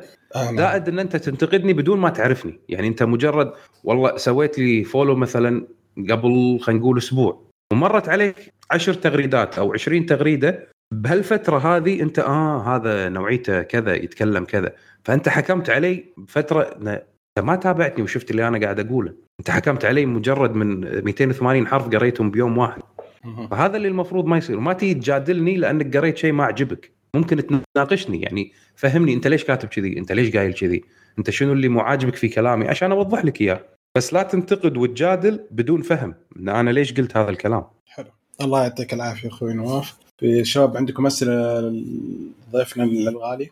الله يعطيك العافية نواف. واستمر في حكاية شرح التفاصيل اللي يحتاجها المستخدم لأن حكاية ما يطلبه المستخدمون أو اللي تنزلها الشركات يعني زي ال widgets اللي نزلتها أبل ما عجبتني لكن لما تشرح الأشياء المهمة في النظام يعني مثلا حكاية تصوير الشاشة بثلاث نقرات هذه ما عرفتها إلا من شرحك الله يعطيك العافية. فاستمر وإحنا متابعينك. ما عليك في العذال. الله يسلمك طول عمرك. الله يعطيك العافية أخوي. شكرا ونشكرك مرة ثانية. ما أدري شو صراحة بس كانت إضافة ممتازة لنا البودكاست الله يعطيك العافية. الله يعافيك ويطول عمرك. والله أنا اللي تشرفت صراحة إن أنا كنت معاكم وشاكر لكم على استضافتكم هذه. وأتمنى أن ما أكون ضيف ثقيل يعني يخرب عليكم ويخرب على المستمعين إن شاء الله. لا لا لا حياك الله يوفقك حياك الله الله يسعدك. الله خير اللي يزعل الله يسلمكم ويطول عمركم. أنا بقول كلمة حتزعل مني الاداره ولكن اللي يزعل بسلامته. يا ساتر الاداره عندنا يبغون يجمعون الله يعطيك العافية. لا لا لا يا مساوي الله يخليك. الله يسلمكم إن شاء الله يطول كذا- عمركم مشكورين ما تقصرون. الله يخليك كذا انهينا الفقرة الأولى وننتقل إن شاء الله إلى الفقرة الثانية. في الفقرة الثانية هي فقرة الأخبار أول خبر مع أخوي أبو باسل عطنا خبرك حبيبي. آه، طبعا في خبر عن حكاية الطاقة والكهرباء يقول لك المملكة العربية السعودية ممثله في شركة أرامكو ترسل الأمونيا الزرقاء بلو آه، آه، أمونيا إلى اليابان في أول شحنة في العالم. آه، يقول لك الخبر أول شحنه في العالم من الامونيا الزرقاء في طريقها من المملكة العربية السعودية إلى اليابان حيث سيتم استخدامها في محطات توليد آه، الطاقة الكهربائية دون انبعاثات كربونية. وأنتجت أرامكو السعودية التي أعلنت في يوم الأحد الوقود آه، من ال- الامونيا الزرقاء وهو الذي يقوم بتحويل هيدروك- هيدروكربونات إلى هيدروجين ثم إلى أمونيا والتقاط ثاني أكسيد الكربون الناتج الثانوي وقالت اليابان وقالت إن اليابان ستتسلم 40 طن من الأمونيا الزرقاء في الشحنة الأولى. هي الأمونيا الزرقاء؟ هي مادة أولية للهيدروجين الأزرق وهي نسخة من الوقود المصنوع الأحفوري مع عملية آه، تلتقط وت- وتخزن انبعاثات ثاني أكسيد الكربون فيما يعرف بالطاقة المتجددة التي لا تنتج انبعاثات بالهيدروجين الأخضر. مم. راح أنه خبر مفاجئ لي أن السعودية راح تنتج وقود آه، ينتج طاقة من دون انبعاثات آه، ضارة بالبيئة. وهذا خبر آه، صراحة ممتاز. أعطيك أعطيك إضافة بسيطة للخبر هذا. حلو. المحطة هذه اللي في اليابان اللي تستخدم إن شاء الله حينبني محطه ثانية في نيوم قريبا. نفسها. نيوم نفسها إي نعم. ويصير إحنا نستخدم نفس الشيء الطاقة دي. يعني ان ان, طبعا اليابان معروف إن عندها standards يمكن من الأوائل الدول في العالم في حكاية إن ما تأخذ منتج إلا منتج صح. فمعناته إن أرامكو تنتج لهم هذا ال- الوقود آه، هذه ضربة معلم صراحة. إي نعم حبيبي. okay. الخبر الثاني طال عمرك سامسونج أعلنت عن جوالها جالكسي S20 FE أو معناه fan edition أو نسخة العشاق آه، المهم فصراحة في أشياء غريبة في الجوال هذا.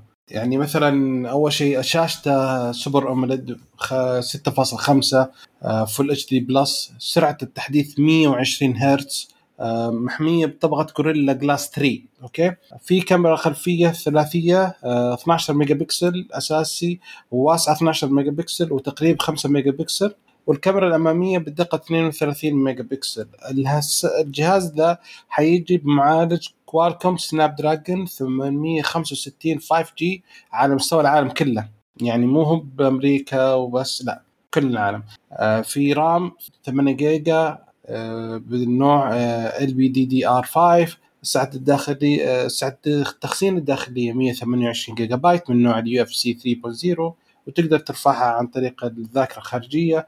البطارية 4500 ملي امبير مدعوم بتقنية الشحن السريع 15 25 واط. والشحن اللاسلكي 15 واط. وشحن عكسي 5 واط. آه، أكيد في تقنية الجيل الخامس آه، شريحة إلكترونية آه، GPS مزدوج واي فاي 6 آه، بلوتوث 5 اتصال قريب NFC. فيه معامل مقاومة المياه IP68 آه، فيه Dolby Atmos. في سماعتين ستيريو ويتوفر في 16 أكتوبر في السعودية بسعر 2999 ريال. ويكون ست ألوان. فصراحة يعني في شيء حلو وفي شيء شوية فغريب الجوال هذا. يعني إيش رأيكم بسعره ك 3000 والله على آه. المواصفات سعرها جيد. يعني أنت لما تيجي تشوف الجوالات بالمواصفات 5G اللي بتنزل على 3000 ريال تقريبا 2999 يعني جيد أتوقع ان السعر كويس بس برضو لا نستعجل لأنه ترى ال 5G خلاص حيبدا يصير زي ال 4G. فحنتوقع إن هذا السعر حيكون ممكن يكون يعتبر عالي بعدين قد يعني مستقبلا خلينا نقول لكن حاليا الواحد يبي يقتني ال 5G فأتوقع جوال جدا كويس له لأن ما في. جوالات 5G الحين في السوق متواجدة فعليا وتستخدم إلا هواوي أعتقد صحيح؟ نعم المفروض لأن أصلا ك infrastructure ال 5G ما قد آه، انتشر في آه، جميع الأماكن جميع المدن جميع القرى. يعني يبغى له من سنتين إلى ثلاث سنوات حتى ينتشر ويصير إنه متطلب ينزل في الجوالات. يعني حتى الآيفون الجاي ما أتوقع إنه ينزل كل الإصدارات 5G ما أتوقع. رجال يمكن الآيفون حتى مو الجاي اللي بعد الجاي حتى. إي ممكن، دائما لأن آه، إلى الحين ترى. ما قد نضج ما ما قد نضجت ال 5G لأن فيها standards معينة وترددات مختلفة. ما قد اتفقوا عليها الشركات بالكامل. اي بس أنا أشوف المشكلة وشو يعني السعر الحين تتكلم عن 3000 okay؟ آه، موجود حاليا Galaxy S 20 Plus بسعر 3100 موجود في جرير مثلا. طيب هنا أنت قاعد تقارن هو مكتوب Fan Edition في النهاية هي هذه. مش إنه خلينا نقول ال standard حقهم الأساسي. ممكن يكون هذا limited edition برضو إنه فترة معينة بعد كذا حينقطع. ما تدري يعني تصورات سامسونج الفترة هذه بالذات. إي يعني بس أنا مستغرب يعني مشكلة يعني أنا أقدر أروح أخذ آه، يسمونه ذا ربي ال Plus بسعر كويس. شاشة أكبر حماية شاشة الحمايه أكبر 5 G أساسا 12 آه، RAM. فيعني يعني منزلين مواصفاته حلوة ولكن في شيء شوي يعني ما هو براكب. يعني الحماية Gorilla 6 هذاك ثلاثة ولا قد يكون بس انه هذا مؤقتا والسعر الاساسي حق ال Plus هو 4000 ممكن ليش ما نستبعد؟ يعني في النهاية هي Fan Edition يعني في النهاية يعني نسخة يعني خلينا نقول آه الناس اللي يحبوا سامسونج في النهاية اللي مستعد إنه يبيع جوال ال Plus وياخذ هذا المواصفات اللي فيه مثلا. يعني بي يعني بيكون limited edition يعني عدد مع- محدود؟ لا ما, ما أدري هم قرروا لا لا في لا لا ما في. لأني أشوف حتى ألوانها صراحة في ألوان جميلة يعني أي. متعددة وفي خيارات كثيرة. حلو okay. أه حسين الخبر اللي بعده؟ عندك خبر حق إن ام دبليو سي yep آه عندي خبر ال MWC طبعا معروف ال MWC في العادة. تكون في شهر فبراير أو في أوائل فبراير أو أوائل مارس يعني في النهاية. لكن بسبب جائحة كورونا طبعا يعني خلينا نقول المؤتمر ما صار السنة هذه بالطريقة المتوقعه آه فهم وعدوا قالوا إن سنة 2021 حيكون في المؤتمر وحيقام يعني في شهر يونيو. فإن شاء الله يعني يقام المؤتمر بشكل كويس يعني خلينا نقول كالعادة يكون كورونا خلاص قد اختفت أو خلينا نقول جائحة كورونا يعني آه، ما هي زي أول أو خلاص إنه خلينا نقول آه النظام الصحي خلاص يقول لك أوكي عيش حياتك طبيعي خالط وما عندك أي مشكلة. فنقدر ليش نشوف المؤتمر؟ نقدر نشوف يعني آه بدل ما كل شركة تبدأ الحالة تروح تعلن لي على اليوتيوب على, ال- على التويتر وغيرها لا خلاص يصير في إعلان مثلا الأجهزة الجديدة على نفس المؤتمرات ال MWC المعروفة كالعادة.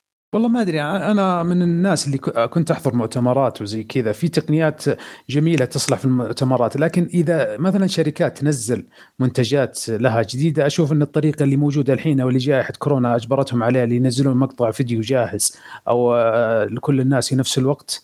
من دون دعوات نفس الطريقة الماضية. أشوف انها أسهل حتى على الشركات وسلسة يعني. لكن إذا آه، إعطاء مؤتمر عشان تعطي تقنيات جديدة وشيء زي كذا من الأفضل إنه يكون في حضور صراحة. لا لأن تجربتها لما تجي تشوفها ك prototypes قبل ما تنزل السوق بسنتين بثلاث سنوات آه، وتروح في مع ال geeks شيء جميل صراحة. بس مع جائحة كورونا الحين كل شيء متعطل. صحيح يعني أنا ملاحظ ذا الشيء لدرجة إنه ترى في أشياء كانت تيجي في ال MWC ترى أشياء مرة رهيبة زي آه، أفتكر كان في لابتوب عبارة عن ثلاث شاشات. تخيل لابتوب ثلاث شاشات تايب أتذكر هذا اللابتوب. أتذكر زين انسرق في الم... نفس المعرض. حقيقي يعني انسرق في المعرض بس كان يعني فكرة رهيبة إنه آه، بالذات لما تشتغل في IT ولا تشتغل في مجالات أحيانا تحتاج أكثر من شاشة في نفس الوقت ترى والله. فوق أزمة. بس في النهاية انسرق. وزنه 7000 ها وانسرق لا شوف آه، شوف ميزة المؤتمرات إنها أول شيء تجمع لك ال geeks يعني تع- اللي آه، كم- ك community حلو تعطيك التكنولوجيا الجديدة اللي تنزل في السوق. يعني أنا أذكر قبل يمكن زمان يمكن قبل 15 سنة أو حتى يمكن 10 سنوات تقريبا ما أذكر بالتحديد كانوا يتكلموا على تقنية ال 4K وكيف تطلع وكانت الناس منبهرين فيها. بعد ثلاث أربع سنوات نزلت في السوق. آه صراحة إنها ممتازة الأشياء هذه. لأن يجيبوا لك prototype ويشوفون آه الناس هل ممكن تنجح ما تنجح. لأن ال prototypes هذه آه في أشياء كثيرة تطلع وما تستمر يعني بس تكون للمعرض. وفي أشياء لا تحس إنها تنجح وتلاقيها بعدين في الأسواق. فإذا قتلت هذه المؤتمرات عشان اللي اكل الخفاش الله لا يوفقه آه مشكلة. أنا ملاحظ برضو كان في آه، زمان في ال MWC ما أدري صح حلو كانت معلومة غلط آه، كان ال flip phone اللي هو نفس طريقة سامسونج وهواوي هذه اللي هو جوال يتحول تابلت. ترى كانت موجودة هذا prototype من شركة كذا ما أدري إيش كان وضعه جديد الظاهر كان في السوق. شو اسمه شركة بس ما نجح من الشركة هذه. نزل هو أول جوال أول شركة نزلت جوال منثني اسمها Royole الظاهر. ف مره سيء الجوال كان مرة جا... بس هم نزلوا بسرعة عشان يصير أول الناس فهو رسميا أول شركة تنزلهم. بس إنه ما شكل ما باع ولا ثلاث حبات. بس ترى بعض الحين قد تكون براءة اختراع يطلع منها فلوس. اي لا بس عشان نسجل رسميا إنه أول شركة فقط. نعم. يعني حلو. زي زي تليفون LG اللي تكلمنا عليه الحلقة الماضية اللي فيه شاشتين. ال Wing. أتوقع إنه prototype عشان يكتب إنهم هم أول من صلحوا هذه الطريقة. صدق في واحد كلمني يبغى عاجبه مرة. ما أدري احس أحس كأنه مطرقة. ما أدري عاجب مرة يقول يا أخي فكره بنكر okay حلو. آه ننتقل للخبر اللي بعده. آه أمازون أعلنوا عن مؤتمرهم الخاص بالأجهزة. في أشياء صراحة ودي اسالكم فيها بس خلينا شيء نمر بسريع سريع على شيء. أول شيء إنهم أعلنوا كل أجهزتهم في حالة إنها ما تستخدم حتدخل على طول على ميزة low power mode فيقلل استهلاك الطاقة في وقت نتعامل معها. آه، أعلن عن وحدة ال AZ 1 Neural Edge silicon وهي شريحة طوروها بالتعاون مع MediaTek عشان تساعد Alexa على الرد على الاستفسارات الصوتية بشكل أسرع من خلال معالجتها على الجهاز نفسه. ما يحتاج تدخل على السحاب عشان توصل المعلومة هذه. وكمان شركة امازون استعرضت قدرة الكسا إنها تتعرف على أكثر من صوت في نفس الوقت. سووا تجربة بسيطة اثنين يبغون يطلبون بيتزا. فكانت هم يتناقشون كيف يطلبون عرفت تفرق بينهم وسألت واحد منهم عن استفسار عشان تعرف طلبه بالضبط فكان حلوة. وكمان أعلنوا عن موضوع خصوصية اللازم هذا عن خدمة Alexa Guard Plus. والخدمة هذه تدخل مع تضمن Alexa Guard معها ويصير بشعر بسعر 5 دولار شهريا. من أشياء جديدة أول شيء الإيكو الجيل الرابع من إيكو غيروا شكله صار كروي. فصار في شكله جديد آه، الصوت أفضل يدعم بيانات أفضل okay؟ والسعر ما زال نفسه هو بسعر آه، أعتقد 999 وبعدين في Echo Dot اللي أصغر بسعر 60 دولار اللي بساعة و Echo Dot العادي بسعر 50 دولار. كمان أعلنوا عن Echo Show 10 اللي هي الإيكو اللي فيها شاشة. الشاشة هذه في حركة جديدة مسوينها إن إذا أنت فيها يستخدم يسمونه ذا عربي تقنية رؤية الكمبيوتر وتحديد الموقع بالصدى هو القاعدة الشاشة مركبة قاعدة دائريه فتتحرك الشاشة عشان تواجهك دائما. تحس أنت وينك إذا تكلمت معها هيلف في نظرك. okay؟ عشان تكون دائما الشاشه أنت شايف الشاشة. حتى وانت تدور مثلا حاطها مثلا في المج... في الصالة ورحت في مكان حتلف عشان تشوفها. فهذه الشركة تصلح في المطبخ. إذا قدك تطبخ تروح تقطع أيوة. تروح. أيوة. تمشي وراك. عشان دائما نشوف هذا. وإذا أنت سويت محادثة دائما تحاول إنك تكون أنت بوسط الشاشة عشان نشوفك الشخص الثاني. فحركة حلوة. أه، السعر حتنزل ب 250 دولار بس ما قالوا متى؟ من الأشياء اللي أعلنوها بعد أعلنوا عن آه، ألعاب منصة ألعاب اسمها Luna. فيها 100 أعتقد أكثر من 100 لعبة. حيتوفر على أجهزة ال Fire TV وال PC وال Mac وعن طريق الآيفون عن طريق تطبيق وقريبا عشان الأندرويد. وفي ألعاب كثيرة مثل Resident Evil 7 Control The Surge 2 GRID وأشياء ثانية. ونزلوا control بعد جهاز control ب 50 دولار والاشتراك حيكون ب 6 دولار شهريا. هذا نخليه لقسم الشباب في بودكاست العاب هم يتناقشون فيها. إي نعم هم بيهتمون فيها كثير مع بقية الألعاب الجديدة. آه Ring شركة تابعة لأمازون أعلنوا عن آه، جهاز جديد اسمه Always Home Cam حلو؟ هذا طال عمرك جهاز آه ينفصل نصه ويصير درون يدور في البيت يشوف حما يسوفر لك حماية. إذا حد دخل أو زي كذا يطلع يطير ويصور لك وش اللي صاير ويصور لك الشخص كل شيء. وبعد ما يخلص يرجع مكانه بالقاعده ويشبك إيش رأيكم بالحركة دي؟ والله كفكرة آه، لطيفة بس ما أحسها عملية. يعني أنت الحين أنت الكاميرات المراقبة أو الكاميرات أو الحساسات وزي كذا أنت تبغاها efficiency عالي تبغاها ثابتة. هذه بتطير يعني آه، آه، فكرتها إنها تطير جميلة بس ما أحس إنها عملية. ولا شركة Ring عندهم الجهاز الأساسي حق الجرس الكاميرات عندهم نظام و system ممتاز جدا. بس الكاميرا هذه أحس إنها fashion أو شكل كذا إعلاني أكثر من إنه ينجح يعني. أنا برضو أتفق إنه أحسها كيف أقول لك؟ أنا بشوف درون بيطير قدام. أه واحد حرامي دخل البيت على حسب السيناريو اللي حاطينه. آه حيطلع درون حيبدأ يعني يصوره. طب أنا كحرامي بس بكسره بمشي بغلق شغلي وأروح يعني. حتى لو جاء إنذار أنا أعرف إنه خلاص عندي وقت معين بمشي. الدين ها؟ بالنعال. بالضبط. له طايح؟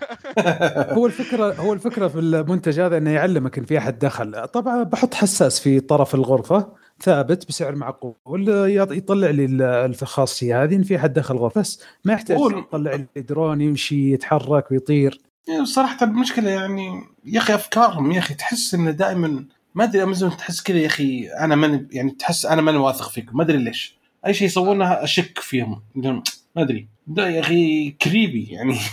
لا شوف شوف. ما أدري الشركة الشركات دائما تطلع بعض الأحيان منتجات للشو والشو فقط. يعني آه. ما تلاقيها تنجح في السوق. يعني بس انه يعني تلاقي عندهم فلوس في الأبحاث زايدة يصلحونها. لأن شوف زي الحين الخبر هذا غريب ومفاجئ. إحنا نتكلم عنه الحين عشانه غريب ومفاجئ. نعم. فالشركات بعض الأحيان تهدف لهذا الشيء. ما هو لأنه منتج راح ينجح ولا ما ينجح. حلو. المهم سعره 250 دولار okay؟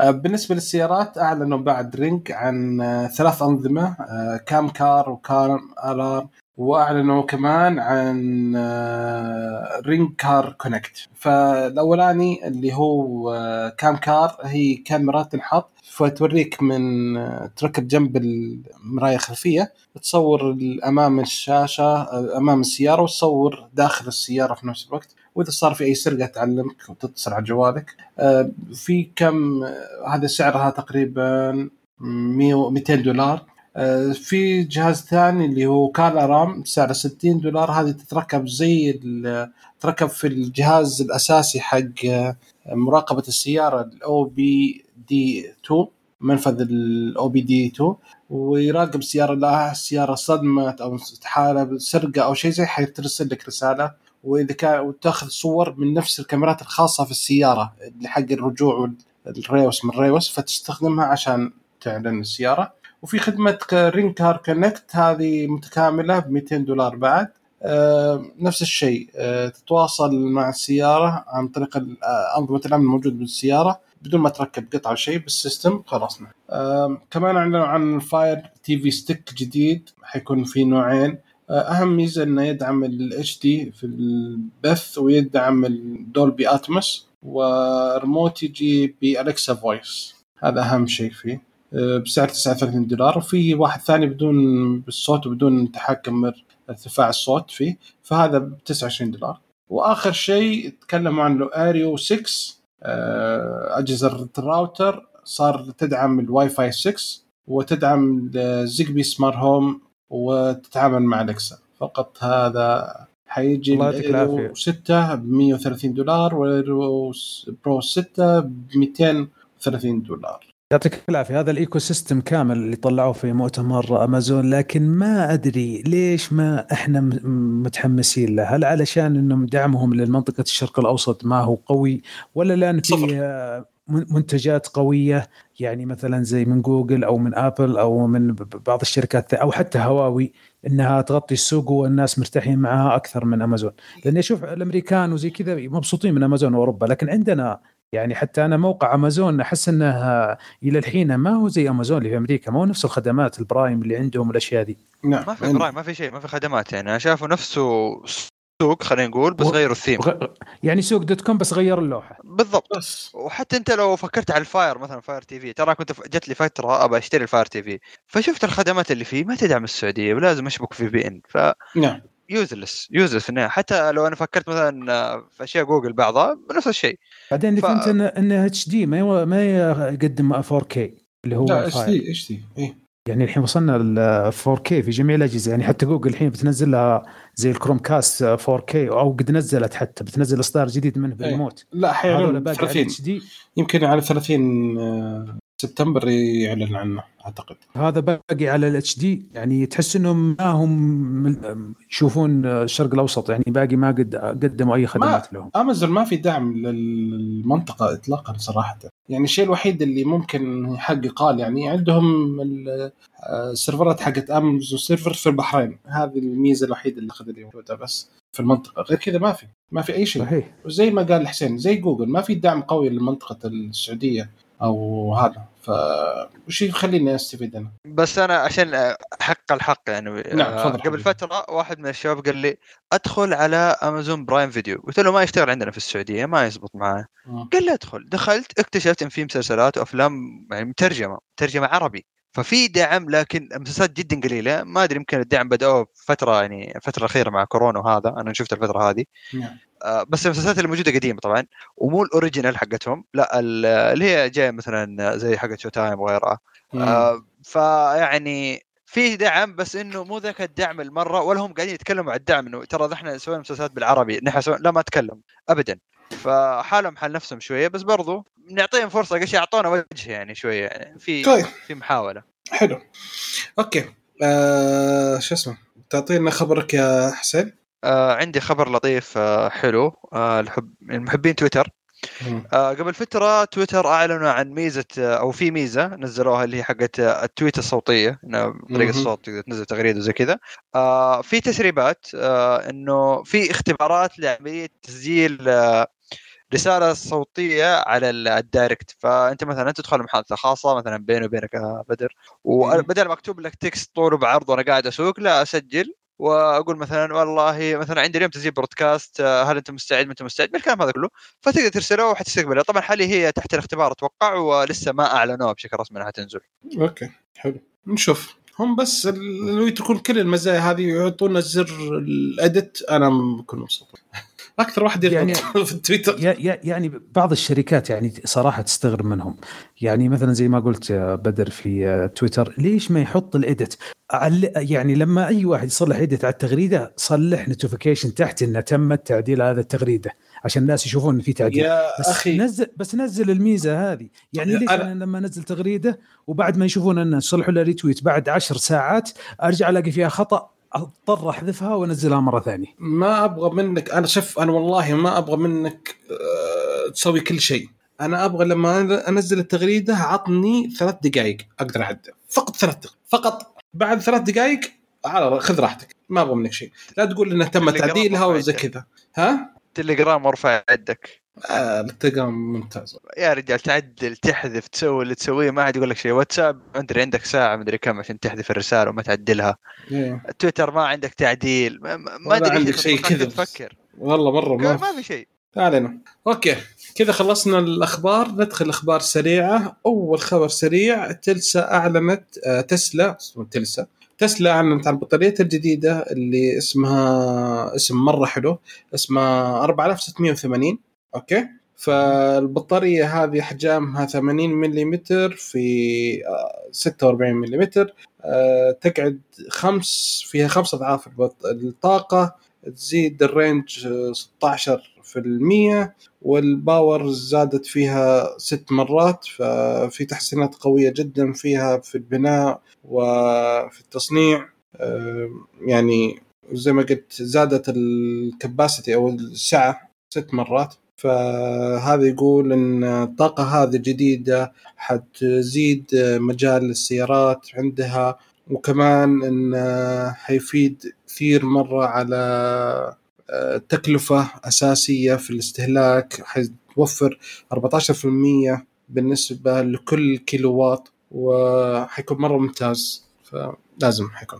هو شوف الأمل الأمل الحين في شركة تسلا إنها تشوف موضوع البطاريات اللي ما هو راضي يتطور من عشرات السنين، يعني هذا هذه التقنية الممتازه في السيارات لكن إن شاء الله مش يحولونها على الجوالات أو شيء زي كذا لأن البطاريات ما هي راضية تتطور ابدا، لا غيروا الأنظمة، لا غيروا المادة اللي يستخدمونها فيها الليثيوم. آه، فما امنا إلا في تسلا لأن تسلا نوعا ما تراها تعتبر شركة طاقة شركة آه، تهتم بالطاقة. فهذا خبر ممتاز إن شاء الله إنه يكون في تغيير في حكاية البطاريات. ممتاز. أوكي. الخبر اللي بعده طال عمرك فيه Starzplay Starzplay أعلنوا إنهم آه، الحين صار في خدمة Starzplay مباشره داخل تطبيق Apple TV وشركة مبسوطة أن توفر محتواها مع أبل وتقدر تسوي كل شيء وتشترك وكل شيء في عن طريق Apple TV فهذا شيء حلو اللي عندها Apple TV الخبر اللي بعده طال عمرك آه، شركة يابانية أعلنت أنها طورت أول مصباح بالأشعة فوق البنفسجية يقتل فيروس كورونا آه، بشكل آمن للمستخدمين. خلينا نشوف إن شاء الله. ذبحنا هالفيروس الله يستر ويشافي ويعافي الناس. آمين. okay. الخبر اللي بعده Digi آه، Times تقول إن خطوط الإنتاج ال 5 نانومتر الخاصة بشركة ال TSMC إنها شغالة بالكامل وبالطاقة القصوى عشان تحقق آه، تلحق توفر طلبات Apple من معالجة ال A14 الجديد. A14 طبعا نزل على iPad Air الجديد بس هل نعم. بينزل على الجوالات الجديدة نفس أكيد المعالج؟ أكيد أكيد. بس ما أتوقع نفس المواصفات اللي نزلت على ال iPad. أكيد في ال iPad يعني مصغر أو موقف أو موقفين ال full potential حقه عشان لما ينزل. زي ال iPad Pro اللي نزل أول مرة نزل بمعالج 12 آه، X آه، وكان فيه سبع انويه لل سبع انويه وبعدين نزلوا 12 Z والناس اكتشفوا إن نفس معالج ال 12 X ولكن إيش؟ إنه كان واحدة من الأنوية مقفلة في ال X في ال Z فتحوها فصار ثمانية فصار في فرق. عشان كذا أتوقع إن هذا.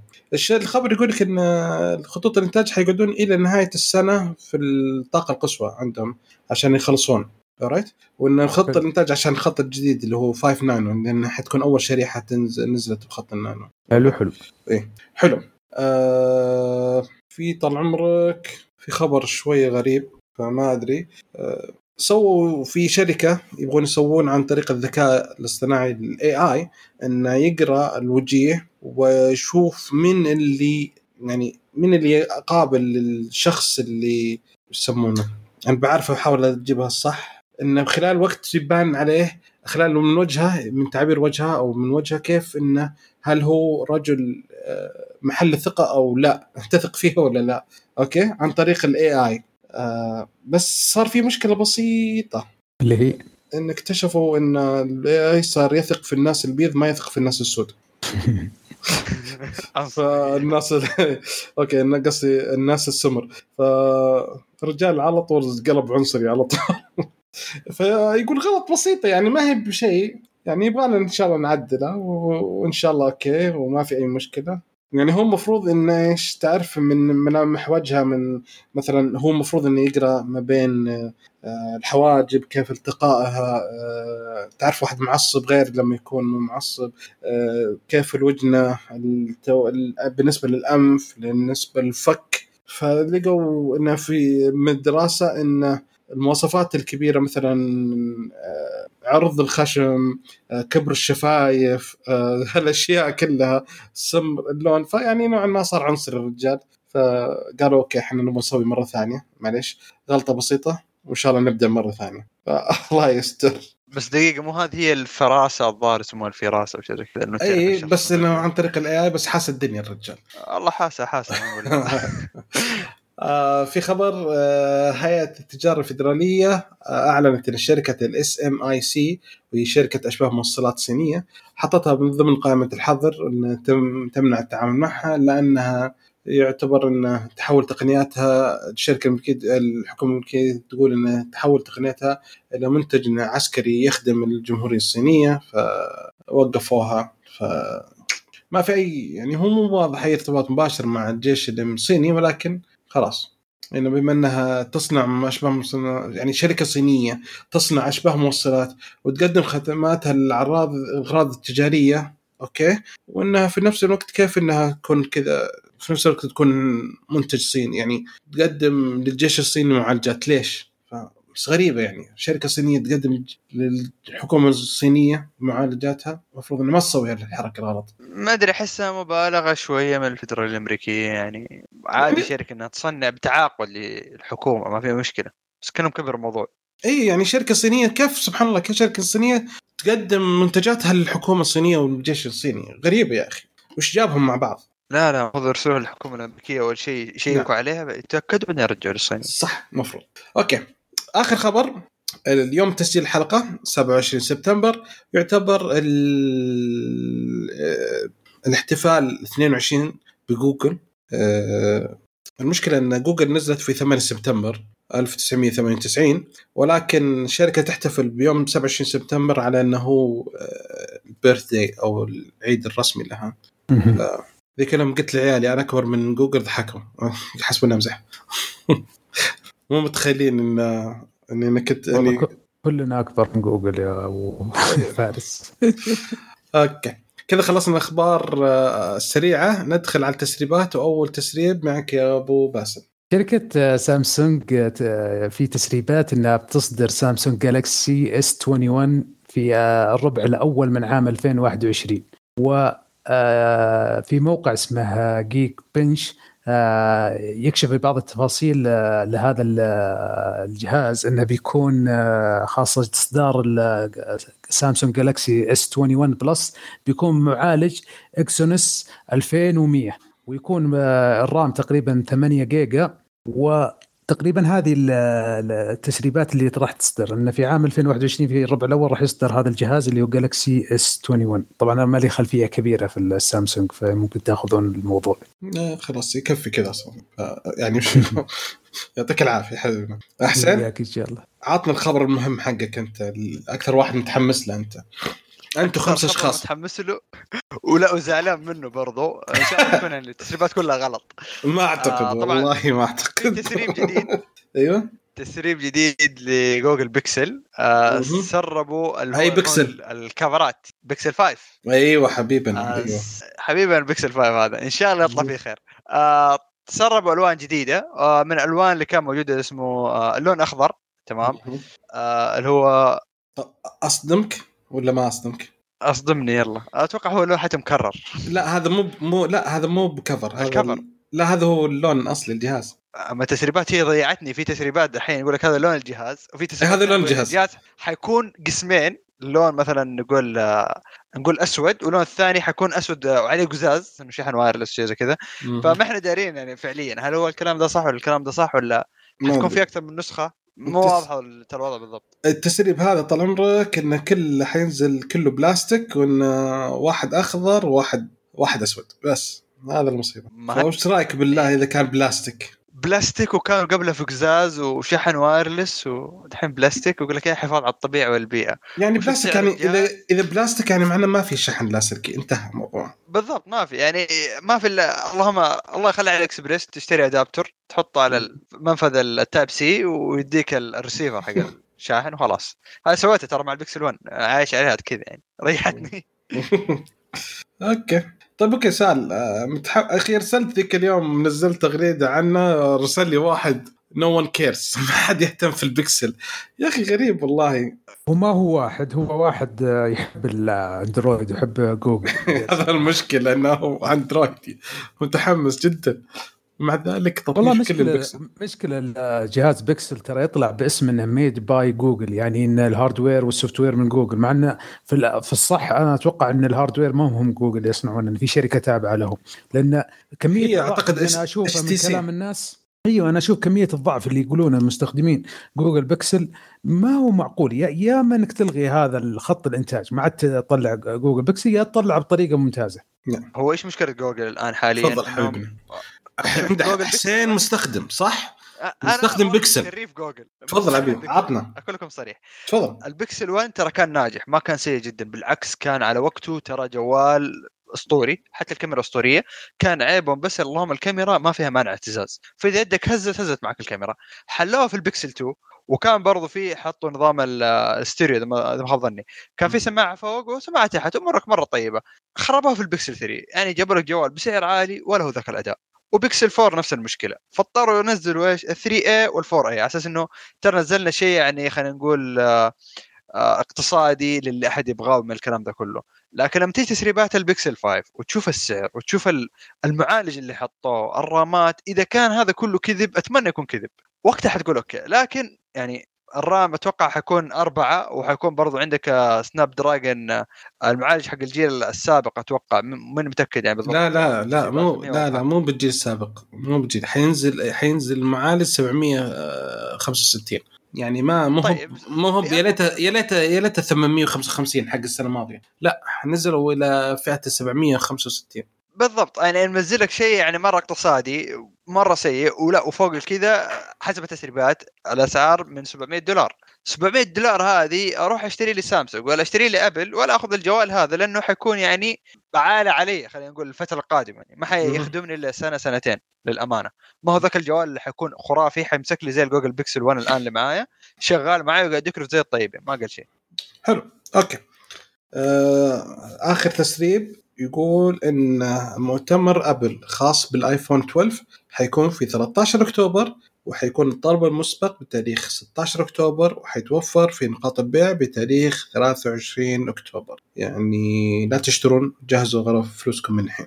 okay؟ كذا خلصنا التسريبات. ننتقل إلى فقرة آه، المؤتمرات. عندنا مؤتمر واحد. إحنا عندنا قلنا أول شيء عن مؤتمر جوجل حيكون في 30 آه، سبتمبر. آه، في مؤتمر جديد يا حسين؟ yep في مؤتمر جديد حيكون لشاومي للسلسلة الجديدة حقتهم اللي هي Mi 10T. آه طبعا التسريبات كانت عبارة عن فيديوهات قاعدة تنزل. آه مطلعين أشياء غريبة كذا يعني. أول فيديو كان مثلا يتكلم لك عن مثلا شخص إنه قاعد مثلا يسوي لك خلينا نقول مشهد آه إعلاني وفي مخرج اللي هو نفس الشخص مخرج ونفس الشخص ماسك الكاميرا ونفس الشخص ماسك الصوت. نهاية المقطع الأربعة يتجمعوا مع بعض. آه هذا المشهد الأول. في مشهد ثاني مثلا إنه في تويتر آه اللي هو مثلا شخص يطلع نفسه يتكلم بعد كده يطلع نفس الشخص مرة ثانية مره ثالثة ومرة رابعة. بعدين أقول لك هذا الكلام حقول لك إياه بعدين مش إن الآن حنعلن لكم إيش الأربعة هذه. فما تدري هل هو مالتي ثريدنج يعني حيكون عندك شاشة مقسم أربع أقسام هل مثلا حيكون عندك أربع كاميرات تصور منها في نفس اللحظة؟ آه، مو واضحة الصورة بعد لكن آه، حيبان كل شيء في المؤتمر. المؤتمر حيكون في 30 سبتمبر إن شاء الله يعني تقريبا بعد ثلاث أيام من تصوير تسجيل الحلقة هذه. حلو. بعد يوم من نشرة. حلو. أوكي. يعطيك العافية. ننتقل لفقرة تطبيق الأسبوع. تطبيق الأسبوع طال عمرك نزل تطبيق جديد. إحنا هو آه، اعتمرنا هو أصلا من وزارة الحج والعمرة وهذه خدمة لضيوف الحرمين عشان حرم المكي عشان عمرة من عمرة وترتيب وتجهيزها لأن فتحوا إن شاء الله حيفتحون خلاص العمرة بدل الظاهر من الأسبوع الجاي أعتقد إن ما كنت غلطان. آه، تطبيق حلو وحيتكامل مع تطبيق توكلنا. وعندنا أخوي حسين عنده معلومات أكثر عن التطبيق. عطنا طال عمرك عن التطبيق حبيبي. طيب آه تطبيق اعتمرنا فكرته إنه الحين بما أن الوضع كورونا وجائحة والخول اكل ال- ال- الخفاش هذا نكبنا ونكب العفش نعم. فإيش اللي صاير دحين؟ الآن حتقدر عن تطبيق توكلنا تحجز موعد للعمره بحيث أنت مثلا تبى تعتمر مثلا نقول يوم 28 حيكون عندك مثلا تحجز موعد كأنك تحجز موعد آه، يعني حتروح تعتمر في الوقت الفلاني هذا آه، حيكون الحجز هذا آه، تروح لنقطة تجمع في مكة. مثلا تحدد أنت نقطة التجمع حقتك يسجلوك دخول. آه بعد ما تسجل دخول مثلا تروح تاخذ لك باص وتروح الحرم. تعتمر في الفترة حقتك وتخرج فيها. ممكن الفترة تكون تقريبا ساعتين ثلاث ساعات تقريبا حسب ال- الفترة اللي حيحطوها في التطبيق آه التطبيق حيكون متكامل مع وزارة الصحة بحيث إنه لو خالط أحد أو أحد من اللي معاك خالط يتلغى التصريح حقه حق العمرة. ما حتقدر تعتمر إذا كنت مخالط أو في أحد حولك خالطته أنت أو اللي معاك. مرافقين صح والله حلوة آه. الفكرة؟ مرة ممتازة لدرجة إنه أنا حنظم لك العمرة. حنظم العدد اللي حيكون معي في الحرم وحنظم العدد اللي حيكون مثلا آه، اللي حي... يعني حياخذ العمرة نفسه في الوقت العام يعني الاوقات معينة يعني كلها ب schedule معين بعدد معين حتى الباصات. آه، في خدمة حلوة ضافوها اللي هو الباصات. أول زمان كنت تروح مثلا عند الح... مثلا نقول الشميس وغيرها آه، تأخذ تذكرة hard copy خلينا نقول تدفعها فلوسها وتمشي. لا الآن من التطبيق حتقدر تدفع حق التذكرة ويصير وأنت ماشي بالجوال. بس تمشيهم الباركود تدخل وتغلق وترجع برضو. آه التذكرة طبعا الظاهر تشمل آه روح ورجع من الحرم نقطة التجمع اللي أنت رايح لها يعني. آه نفس النظام القديم يعني ما حتدخل الحرم إذا أنت كنت مثلا أنت ولا معك معتمرين ما تدخل بالسيارة بتدخل بسيارتك لازم يكون اللي يسوق مو معتمر. آه يعني نفس الأنظمة اللي كانت تصير في رمضان تقريبا. آه فهذا اللي حيصير. آه طبعا يعني في ميزة احتمال تكون موجودة ما متأكد منها. إنه حيكون في المدينة الروضة حتقدر تحجز موعد عشان تصلي في الروضة. آه هاي يعني تسريبات مو أكيدة. حلو. فإن شاء الله يكون الخبر هذا حلو. يعني حيكون الناس اللي ما صلوا في الروضه يلاقوا يعني يلحقوا مواعيد بأوقات معينة حيكون حاجة حلوة. كان اذا إي والله صدقت كان مرتب كل شيء ممتاز جدا. آه مرة حلو. الله يعطيك العافية. جميل جدا. حلو. آه كذا الحين التطبيق ترى العلم متوفر حاليا على الاندرويد على ال iOS للآيفون حاليا.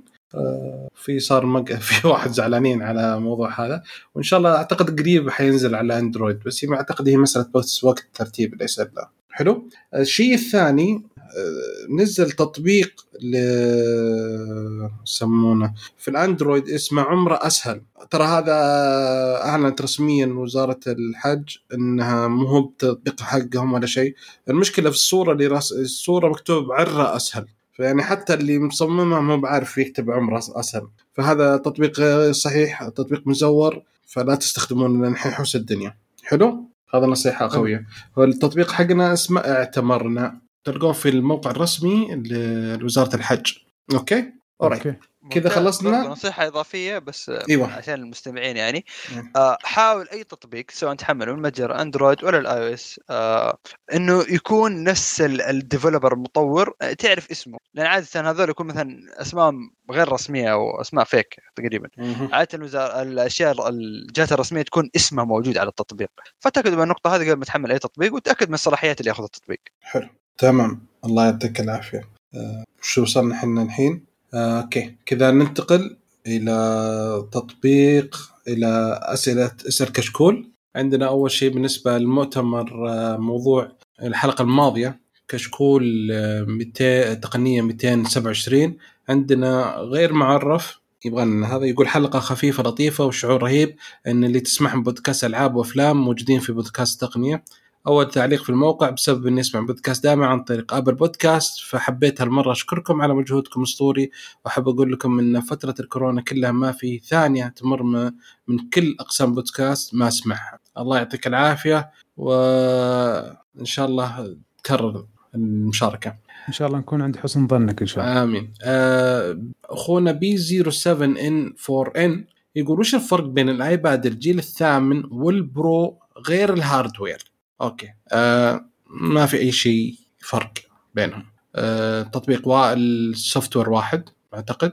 بس, بس اعتقد أعتقد إن ال ال ال إذا ما إذا اشتغلت على أشياء ثقيلة يعني مثلا زي برامج Adobe برامج اللي ثقيلة فيها اديت ثقيل ال Pro ال Pro راح يعطيك أداء أفضل يعني لأن عشان hardware أعتاد ال hardware أقوى.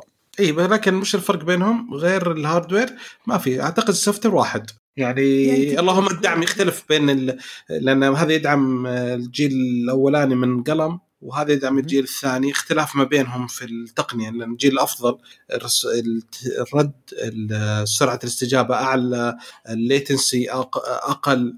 فيعني هذا الاختلاف اللي حيكون فيها فقط ولا غير كذا ما فيه. أوكي؟ يعني تقدر تقول زي الفرق اللي بين MacBook Air و MacBook Pro نفس نظام التشغيل ولكن هذا حق الشغل الثقيل وهذا حق الشغل الخفيف. صح حلو. السؤال الثاني يقول كيف أعرف إن iPad هذا الجيل الثامن أو اللي قبله بحكم إنهم نفس الشكل؟ بتعرف عن طريق الاعدادات نعم. جنرال وتدخل About يطلع لك رقم بالضبط. حلو. يقول سعر خرافي واحتاجه للدوام والله صراحة هو سعر ممتاز. أوكي. ممتاز ويؤدي لك الأداء ممتاز يعني يطول معك يعني آه، ما تحتاج لابتوب في إلا في آه، أشياء بسيطة جدا. حلو. عندنا آه، Mr. D7 Talk. يقول السلام عليكم ورحمة الله وبركاته. يلا حي الشباب جميعا اللي جاء واللي ما جاء. أنا مستمع قريب لبودكاست التقنية وغريق بالأنمي. ممكن آخر خمس بودكاستات سمعتها وندمت الصراحة أني توي أسمع له ولو أني ما عندي هوس بالتقنية كثير مثلكم ما شاء الله.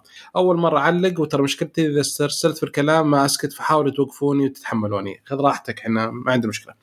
يقول بالنسبة لساعة أبل أنا كشخص مستخدم لاجهزه أبل أتكلم عن ان عندي ال iPhone وال iPad Pro. طبعا كل- كلمة Pro عشان يبان إني فخم ولا أقدر أقول ال iPad بس.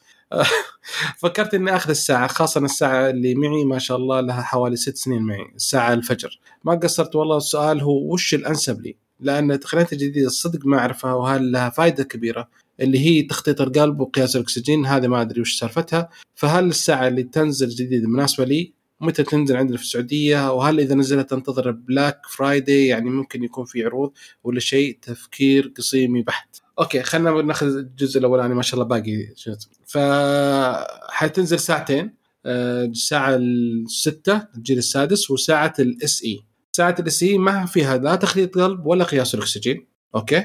والشاشة ما هي 24 ساعة مول- يعني شغالة. آه، فيها توفير الطاقة فحتتغير الإضاءة شوية ولكن في كل الأحوال هتشوفها ال SE حتكون سوداء إذا ما حركتها فإذا أنت ما تحتاج لا تخطيط القلب ولا قياس الأكسجين فخذ لك ال SE مناسبة جدا يعني توفر 400 ريال 500 ريال زينة صح؟ أشوف. صحيح إنه برضو لو إنه ما اهتم بالميزات اللي زي أتوقع حقت الأكسجين مثلا.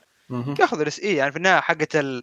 خلينا نقول إن الشاشة دائما شغالة ما هي ذيك الميزة اللي آه، حتفرق معايا بين جيلي. wow اي ما هي ال wow. اي عادي ترى أنت في النهاية حتقلب جو حتقلب الساعة لوجهك. حتشوفها حتفتح لك يعني في النهاية. ما يحتاج إنه على طول طالعه صح. وتبين لك شعار أبل قدام الناس. ترى هذه ساعة أبل الميزة الوحيدة اللي شفت تستاهل الأكسجين فقط لا غير. اللي يحتاجها هل- بس إذا هو ما يحتاجها من جد. هي أنا أشوف لا ما يحتاج إنك تشتري إلا ال SE ممتازه أوكي. يكمل يقول يا أخي ابل شوي وبتصير تعطيك الجهاز بدون كرتون. الحسن الوحيد اللي للحين تجي هي ستك... ويا ليتهم شايلينها بعد لكن في مشكلة بال iPad Pro وال iPad بشكل عام. إذا حد قال لي إيش رأيك فيها ومواصفات وكل شيء أعطيه إياه ينبهر. يجي يقول لي كم سعرها؟ هنا أجلس أفكر شوي أقول له سعرها بالقلم أو ولا بدون. بعضها يهون يهون بعد ما يعرف إن سعر القلم الحالة ب 600 ولا ب 500 ريال. حسبة بسيطة بليون دولار قسمة مئة ألف موظف. لو افترضنا أن هذا عدد كل الشركة عشر ألاف دولار لكل موظف. يقبلون طلاب جامعيين؟ والله حلو. سالفة بتكلم شيء سالفة أن يشيلون أشياء. فهذه صراحة ترند سوتها أبل وشكل كل الشركات الثانية حتطبقها. اللي هو الشاحن؟ اي والله الشحن ما في. خ- خبر أنا مزعجني صراحة. والله بالنسبة لي أنا والله عندي زي ما قلت لك عندي كم كرتون الشواحن لسه موجوده لأن الشواحن عندي ثلاثية وأنا عندي في بيتي نظام قديم فالشواحن اللي عندي شغال عليها. الثلاثية ذي ما استخدمها صراحة. فإلى الآن عندي بس كلها يعني واحد جديد واحد نفترض بيشتري iPhone كذا قرر فجأة إنه يتحول وياخذ له iPhone حياخذ بدون شاحن حيضطر يشتري شاحن. ليش ما عنده جوال أول؟ شركه واحدة. ما عنده افترض أخي واحد آه، ربنا ظل عطني طلع لي أطلع لي واحد ما عنده لا، شاحن لا، من أول. والله والله شوف هذه مشكلة. لا اسمع اسمع معلش دقيقة. حتى هو الفكرة صدقني راح توصل لهم المسافة إن ال- زي السماعات شفت الشاحن حق السماعات؟ إيه. لا- بس العلبة. حقتها يقول لك روح اشتريها ما بنعطيك السماعتين بس من دون الشاحن حقها. يعني لا لا هذه- لا هم يبيعون يعني حاليا. تقدر- تقدر يب- يبيع لك صدق يقدر يبيع لك بدون علبة. إذا ضاعت مثلا عندك. واحدة عندك الشاحن يقول لك أبيع لك السماعات بدون الشاحن طيب يعني عندك هنا. مشكلة الشاحن هذا الحين افترض ضاعت علي مثلا ال- ال- الأذن اليسار حقدر أشتري الاذن اليسار لحالها بسعر كويس ولا لازم أشتري ثنتين مع بعض من. الموقع الرئيسي لازم تشتريها كاملة ثنتين مع بعض ما- علبة الشاحن. هنا المشكلة. آه، أنت الآن قاعد تحدني تقول له خذ ثنتين بدون علبه الشحن. طيب خلاص أنا دحين افترضنا باخذ الآيفون الجديد. آه على حسب التسريبات قالوا ما حيكون في شاحن ويمكن ما يكون كمان برضو في كمان برضو سماعة. يعني شلت الشيئين هذولي طب اسمعني. قصر في السعر. أوكي لحظة. هي هو عشان شال لك السماعة وشال لك العل الش- الجدار المحول اللي لك في الجدار مش السلك. السلك حيجي مع الجوال. أوكي؟ ففي ناس طيب، يحسبون. السلك والشاحن مع بعض. يعني يجيك بدون س... لا السلك حيجي معك بس الشاب انت دبر لك آه، شاحن في الجدار. هذا واحد. المشكلة المشكلة الثاني شيء بس في شيء حيعطونك ال 5G 5G اللي حيزيد 200 100 إلى 200 دولار في كل الجوالات الثانية أبل حتحاول نفسها تسيطر على السعر ذا فهي محاولة. المشكلة ان إن الأجهزة الجديدة يبغى لها واط عالي يبغى لها شحن سريع يبغى لها زي كذا فلازم تروح تشتري هذه إضافة تكلفة. يعني مم. يعني حاجة سيئة صراحة. ترى أبل على فكرة هي ضد الشحن السريع عشان النقطة هذه. ترى ما هي مع المنطق هذا بس شافت السوق ماشيه عليه ترى. فهي ماشية تقول اشتري الشحن السريع لحاله على جنب حتى لللابتوبات حقتها. آه، موضوع إنه ما يديك الرأس حق الشاحن ترى هذه نقطة ترى حساسة حساسة. لأن أنا مثلا نفترض عندي مثلا شاحن سامسونج حطيته مثلا آه، حطيت الكيبل حق أبل. الواط والأمبير اللي قاعد يعطيني إياه الراس غير اللي يمكن اللي بالايفون أقل أو أكثر. حيأثر لي على العمر الافتراضي للبطارية. هاي ترى نقطة جدا مهمة، يعني هذه يعني كان أقول لك إيش؟ خرب بطاريتك بطريقتك لو ما عندك الراس حقنا وتعال غير البطارية ب 200 300 ريال بكيفك. أنا أبغى أتأكد بس أنا أتوقع إنه حتى لو زاد الوات الجهاز عنده يتحكم في الكمية اللي داخله. أتوقع أنا كذا خصوصا في أساسا في السلك ال- ال lightning فبتبغى نتاكد قبل ما أجاوب. okay؟ نكمل آه، سؤال أخونا. يقول الحركة الوحيدة اللي عجبتني في المؤتمر كله هي البصمة حقت ال iPad. رهيبة. لكن يوم قلتوا إنها ما هي مطبقه على ال iPhone 12 ضاق صدري شوي. مع إني أتوقع ممكن تجي تجي له لأنه بيجي بأطراف عريضة فممكن إنها تنزل ونقول إن شاء الله. أنا معك أتمناها صراحة. جوال LG الجديد أو حركة التي اللي هو يقصد جوال ال Wing ما احس عم- عملي ابدا. يعني ميزته الوحيدة إنك تكشخ به وتوري العالم كيف تفتحه وأنت تشتغل في الشاشة والشاشة الثانية في شيء ثاني. لو بيجي مع زيت WD WD 40 بشتريه يا أخي رايق الرجال ذا دايم شارك أخوي. لكن صار ليش حاليا توجه كذا؟ يعني نفس نظام ال Fold وهذا وما تدري وش يطلع لك بكرة. هل في أحد يشتري الاشياء يعني أحس انه طق يعني طفرة كذا وتنتهي. والله لا كل شركة الجي دائما تحب تختلف عن الناس صح؟ أنا شفت دائما تحاول تسوي نفسها أنا غير ما أقلد الناس. صحيح يعني ملاحظ وبرضه الفولد الحين نعتبر إنه خلينا نقول فئة جديدة عليها صراع بين الشركات سواء هواوي سامسونج. غيرها. يعني ترى حاجة مرة حلوة. أنا ترى الحين لسه أنا قاعد أفكر لسه في المستقبل كيف إنه ما حتشيل جوال. أنت أنت مجرد إنه حتمسك مثلا حتلبس ساعة حيطلع لك زي البروجيكتور كذا شاشة وخلاص حينتهي موضوع الجوالات ممكن ما تدري فيعني الموضوع حبة حبة يعني كذا واحد نشوف لسه okay يقول سؤال وش أفضل جوال جاء بكاميرا متحركة من وجهة نظركم؟ يعني ما حطوا الكاميرا الاماميه أما تطلع أو تنبثق أو اللي يصير يصير. وش رأيكم؟ يقول مع نفسي انبهرت جدا بفكره ال Asus Zone ZenFone رهيب الكاميرا حقته. وش رأيكم شباب؟ وش أفضل كاميرا عندكم؟ أنا عن. نفسي عجبتني الكاميرا حقت خلينا نقول ال OnePlus عادية جدا ال OnePlus مجرد إن- آه ال OnePlus. 7T. Pro. OnePlus 7 Pro صح. sorry آه، 7 Pro وبرضه ال eight Pro نفس أتوقع لا ال eight لا لا 8 لا. آه، ب... آه، كان في ميزة حلوة إنه ال- الكاميرا تطلع بس أنت لو مثلا افترض جوالك فلت طاح منك. دايركت تنزل لحالها تقفل. مره عجبتني الفكرة مع إنه ترى في النهاية آه الكاميرات هذه اللي تتحرك ترى لها عمر افتراضي وعدد مرات افتراضي بعد كده تتلف. إيه. هذا. الشيء السلبي خلينا نقول. بس نحن نتفائل يعني فكرة حلوة حتكون قدام اللي هي تكون الكاميرا جزء من الشاشة. هذه إن شاء الله تجي هذا لو جات فكت أزمة يعني. حلو. يعني تكون تحت الشاشة. تمام. آه، أعتقد آخر شو اسمه آخر شيء وين بعد راحت؟ أعتقد إني قفلت ش- شاشة الرجال. okay. عاد كذا ننتقل آه، شو اسمه آه، مؤتمر أمازون في تعليق من أخ ستار يقول عجبتني فكرة Ring drone لحماية المنزل ودي أعرف إذا عملية ولا لا. ننتظر بعد التجارب إذا نزلت في السوق. فالشباب هنا اثنينهم زعلانين حسين و... وباسل ما يبغونها okay؟ أما عن لونا منصة العاب واضح الشركات تتجه منصات للمنصات السحابية وتحاول تدعم المستقبل الحين ما أعتقد إنها عملية ابدا لكن متوقع تطور أكثر في السنوات القادمة. حاليا المشكلة يتعامل عن النت يعني صح ولا لا؟ إذا كان عندك نت تمام زي كذا حيعطيك. برضه يعني الخدمات السحابية حلوة ترى وهي تعتمد على النت. آه، ممكن نوصل لفترة إنه أنت جهازك عبارة عن آه، كم ما ما هو ما في ما في نظام خلينا نقول.